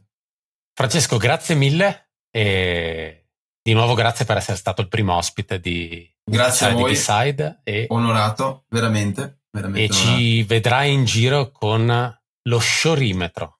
C'è una cosa che ho imparato oggi, non è il durometro. Posso continuare a chiamarlo durometro? Vi, Io vi continuerò a chiamarlo durometro. Assolutamente. Okay, allora. No, perché se nel caso vi desse fastidio, cioè, avrei continuato comunque.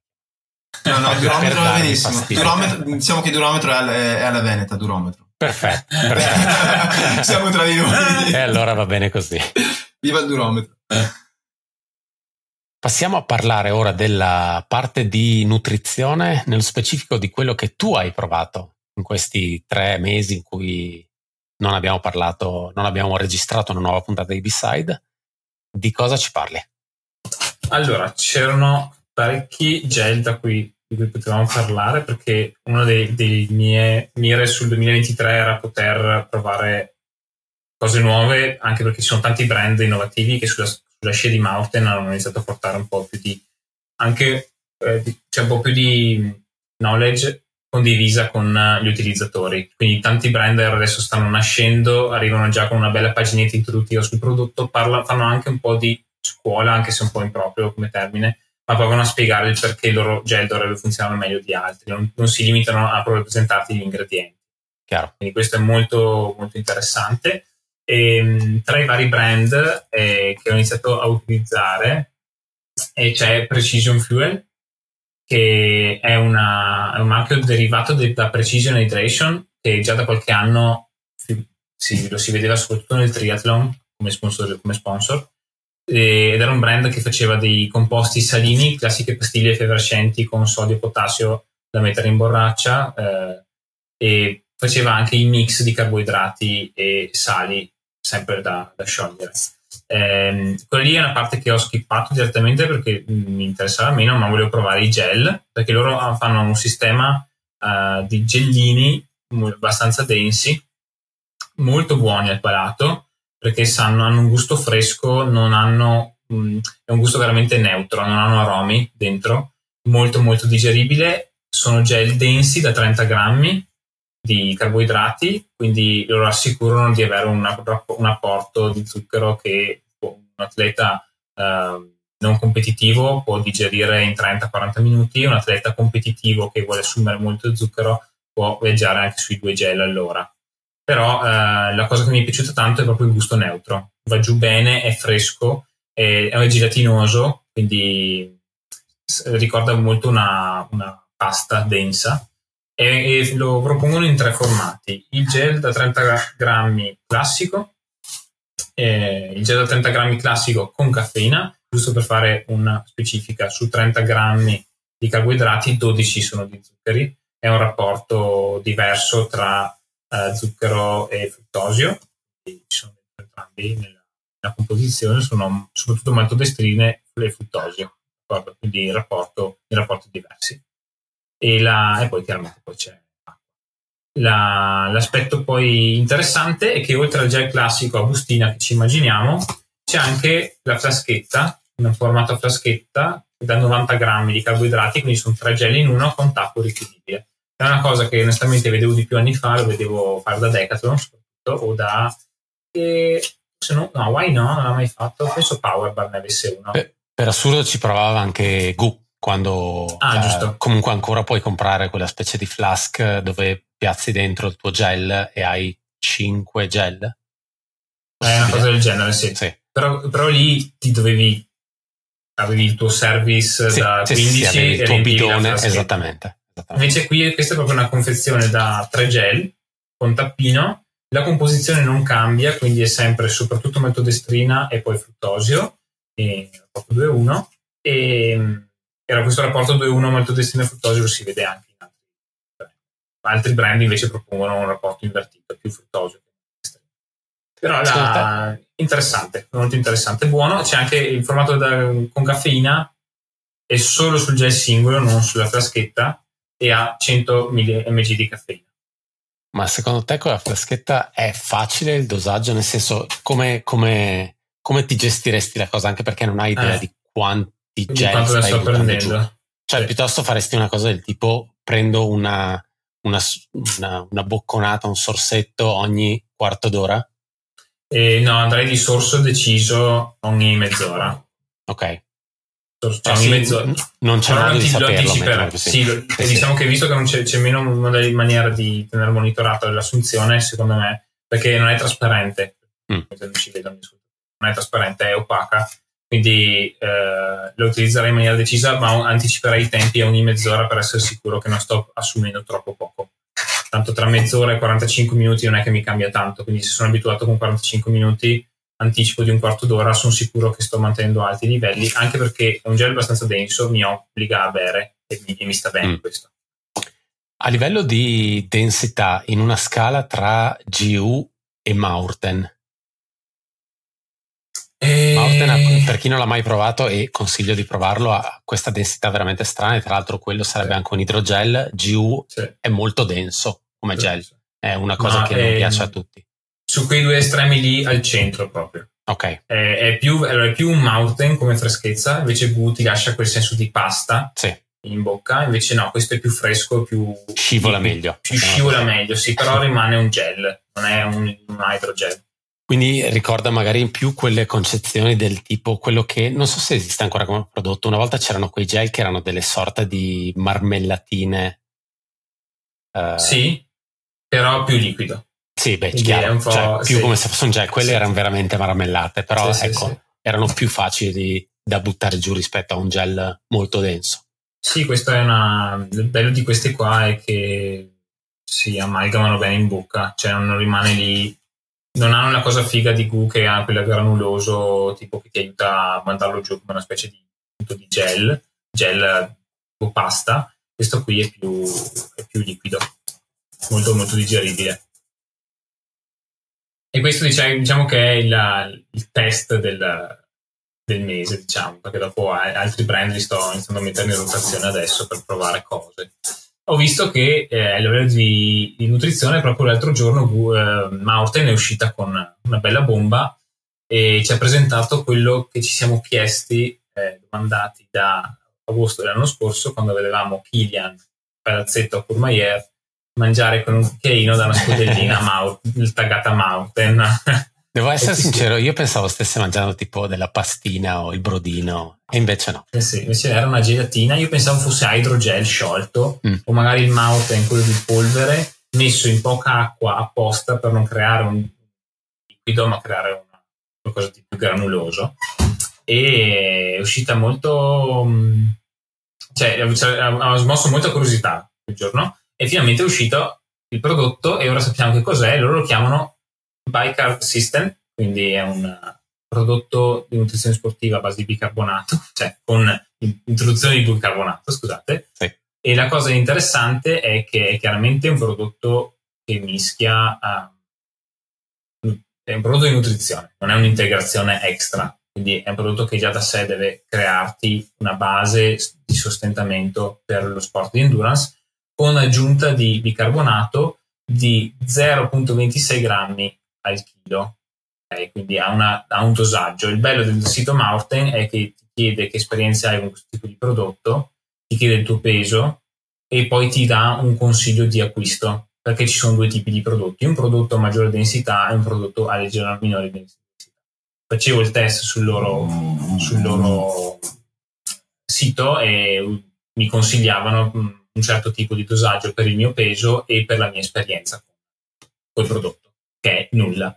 Quindi non è Però bello perché poi, poi, sì, lo proveremo. La cosa interessante è che anche, anche loro hanno iniziato a, a sul sito Mountain, la cosa bella è che hanno iniziato a proporti dei plan di nutrizione. Lo fa anche Precision Fuel di cui parlavamo prima. Sul loro sito è possibile gratuitamente provare a scaricare dei plan che chiaramente loro propongono con i loro prodotti, però che ti possono guidare anche su delle gare già standardizzate. Eh, per esempio Mountain lo fa su uh, gare lunghe, ma lo fa anche sulla mezza maratona, lo fa sulla maratona. Il bello di Precision è che oltre alle distanze classiche delle gare, su strada, da, ha delle partnership con brand, con alcune gare di cui fa sponsor, per esempio Swiss Alps uh, in Svizzera, e, e, per le varie distanze propone un, un piano di integrazione.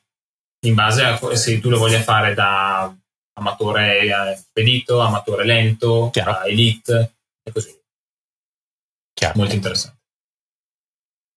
Ok, per il discorso nutrizione, secondo me questo mese, per questa puntata abbiamo finita, come dicevi abbiamo già in lista cose che stai provando, barra che proveremo, la prossima volta mi farò trovare più preparato anch'io da questo punto di vista, è che sono cose che magari vanno ordinate, non è classica cosa che riesci a trovare al despar sotto casa. Abbiamo ancora una, una cosa di cui parlare prima di fare una chiusura finale dove andremo a dare, così sarà una cosa un filo più giocosa, eh, legata a uh, gare e scarpe. Um, parliamo sempre di una cosa che uh, hai visto in fiera, non ricordo male, anche questo era il Winter Business Days. No, non c'era, eh, la, mm, solo, l'ho vista grazie alla collaborazione che tu Coaching ha con Coros.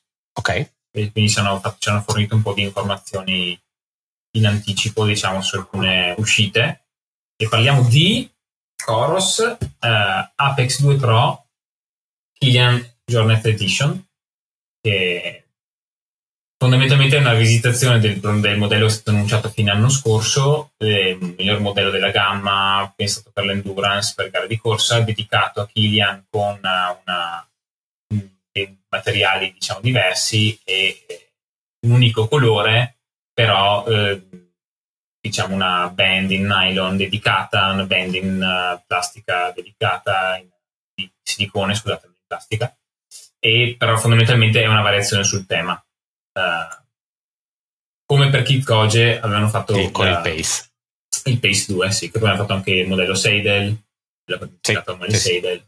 Insomma, bello, devo dire, interessante, non aggiunge uh, novità rispetto al modello di serie, è solo una edizione limitata, quindi in quanto Chiaro. tale sai che hai un prodotto grippato del tuo atleta preferito. C'è gente che è comunque interessata a, a cose di questo tipo e comunque è un prodotto molto particolare, quindi sì. arriva nella sua bella confezione, insomma. È... Sì, molto pettinato, no? Però eh. devo dire è bello, cioè di stile è fatto bene e, è, molto, è molto minimale quanto lui. Poi Apex 2 Pro, quando lo acquisti, ti obbliga a scegliere se comprarlo con il cinturino, il silicone, il nylon, qua te lo mandano entrambi, eh, inizia a esserci una specie di cura, mm, mi pare che ti inseriscono anche un berrettino all'interno, quindi inizia a dare due o tre cosine. Non motiva il prezzo, se, se lo chiedi a me, ma una persona che decide di, fare un acquisto del genere ci vai per bypass il prezzo sicuramente. Mio consiglio è nylon tutta la vita. Eh. Nylon Dovete prendere è in assoluto il cinturino più comodo che abbia mai provato in vita mia, quindi non tornerete mai più indietro.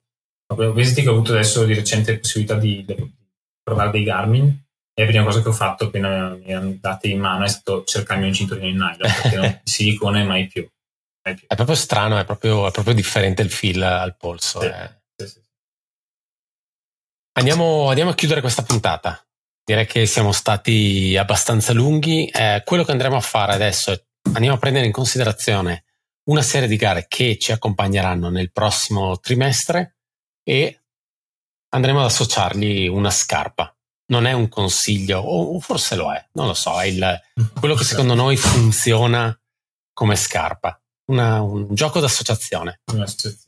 Tra l'altro, eh, questo è stato reso un po' difficile perché gioco è difficile dal fatto che le gare di inizio stagione si assomigliano un po', diciamo, no? Quindi hanno, non, ancora, non si parla ancora di gare in montagna.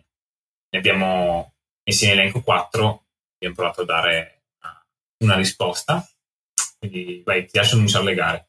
Ok, abbiamo selezionato per il prossimo trimestre e abbiamo già le gare del, in realtà del, dell'altro trimestre, quindi secondo me saranno più interessanti, ma cominciamo da qui. Uh, andiamo a prendere in considerazione Ultra Bericus Trail, Tuscany Crossing in aprile, Ultrabericus è appunto a metà marzo, uh, Istria 100 direi per i nostri interessi e il passatore in onore del, del discorso che abbiamo fatto in apertura di puntata che si svolgerà a maggio. Esatto. esatto. Che scarpe andiamo ad associargli? Io, eh, per chi non ci conosce, abbiamo una scaletta con delle idee, le stravolgiamo tutte in questo momento, però visto che eh, allora, se dovessi optare per una scarpa già presente sul mercato adesso, eh, Ultra Vericus secondo me chiama Challenger e se dovessi andare su una scarpa in assoluto più dedicata direi anche una, una Spin Planet lo vedrei benissimo visto che abbiamo di cui abbiamo appena parlato mi ha sì, questo è il discorso fatto con Francesco. Tuscany Crossing scarpe corribilissime secondo me e opterei per un bel paio di stradali. E quindi direi altra via Olympus ne abbiamo parlato prima. Sì. o per chi vuole una scarpa un po' più andante per duri di, di Valdorcia, direi la Tempus di bene. Quindi ci arrischiamo a dire scarpa da strada. Ma Magari sì, arriva la stagione di monsoni, giusto piovendo da una settimana, tipo, quindi sarà una, probabilmente strada allagate. e Istria, um, uh, cambiamo tutto, visto che sta uscendo una nuova linea di, Nor- di North Face, il modello Enduris, che è dedicata al modello per tutti, io penso che possa essere interessante. Una scarpa funzionale a, a, a mettere, mettere, insieme anche diversi tipi di terreni perché inizia non si corre su grandi quote, il terreno è un po' carsico ma a tratti non lo è, c'è da correre tanto. Dai, tranquillo. E per il passatore mi fa ridere che andiamo a chiudere con il passatore che è una delle cose con cui abbiamo cominciato all'inizio, nel senso gente che ci chiedeva ma con che scarpe corro il passatore? Ecco, è toccato aspettare fino alla fine della puntata per esatto. saperlo? E la risposta Io è? suddivido in due eh, in due scarpe che penso che ci sia l'utilizzatore che farà un bel po' di ore in giro il passatore e l'utilizzatore che invece andrà via un po' più spedito. E la Tempus la darei a, all'utilizzatore che sa con i Tempus la darei all'utilizzatore che va via un po' più tranquillo ma vuole un prodotto stabile. Tendenzialmente che sotto le dita è un po' scarna quindi regala sensazioni, deve piacere, però la vedrei bene perché è molto flessibile e in salita, visto che il settore c'è anche da far salita, si presta bene. E invece chi vuole spingere sull'acceleratore, vuole una scarpa andante che regali buone sensazioni su strada, ma da lunghe distanze, direi ASICS Super Best. Perfetto. Tommaso, siamo arrivati alla fine de- dell'episodio, ce l'abbiamo fatta, ce l'avete fatta anche voi ad ascoltare fino a qui e per questo vi ringraziamo. Con B-Side ci aggiorneremo fra tre mesi, indicativamente direi metà giugno, quindi poco prima che periodo, uno dei periodi clou dell'anno cominci veramente. Se state ascoltando questa puntata nella prima parte di marzo, sappiate che nelle prossime settimane su Patreon arriverà una puntata live speciale solo per i supporter si chiamerà The Doctor is In. Parleremo di Shoe Rotation ovviamente con Tommaso, io non mi permetto assolutamente di dare consigli, non è vero, li darò lo stesso e non mi pentirò. E questo è quanto, Tommaso, grazie ancora e alla prossima. Grazie a voi, a tutti gli ascoltatori, grazie a te Ale e ci sentiamo presto.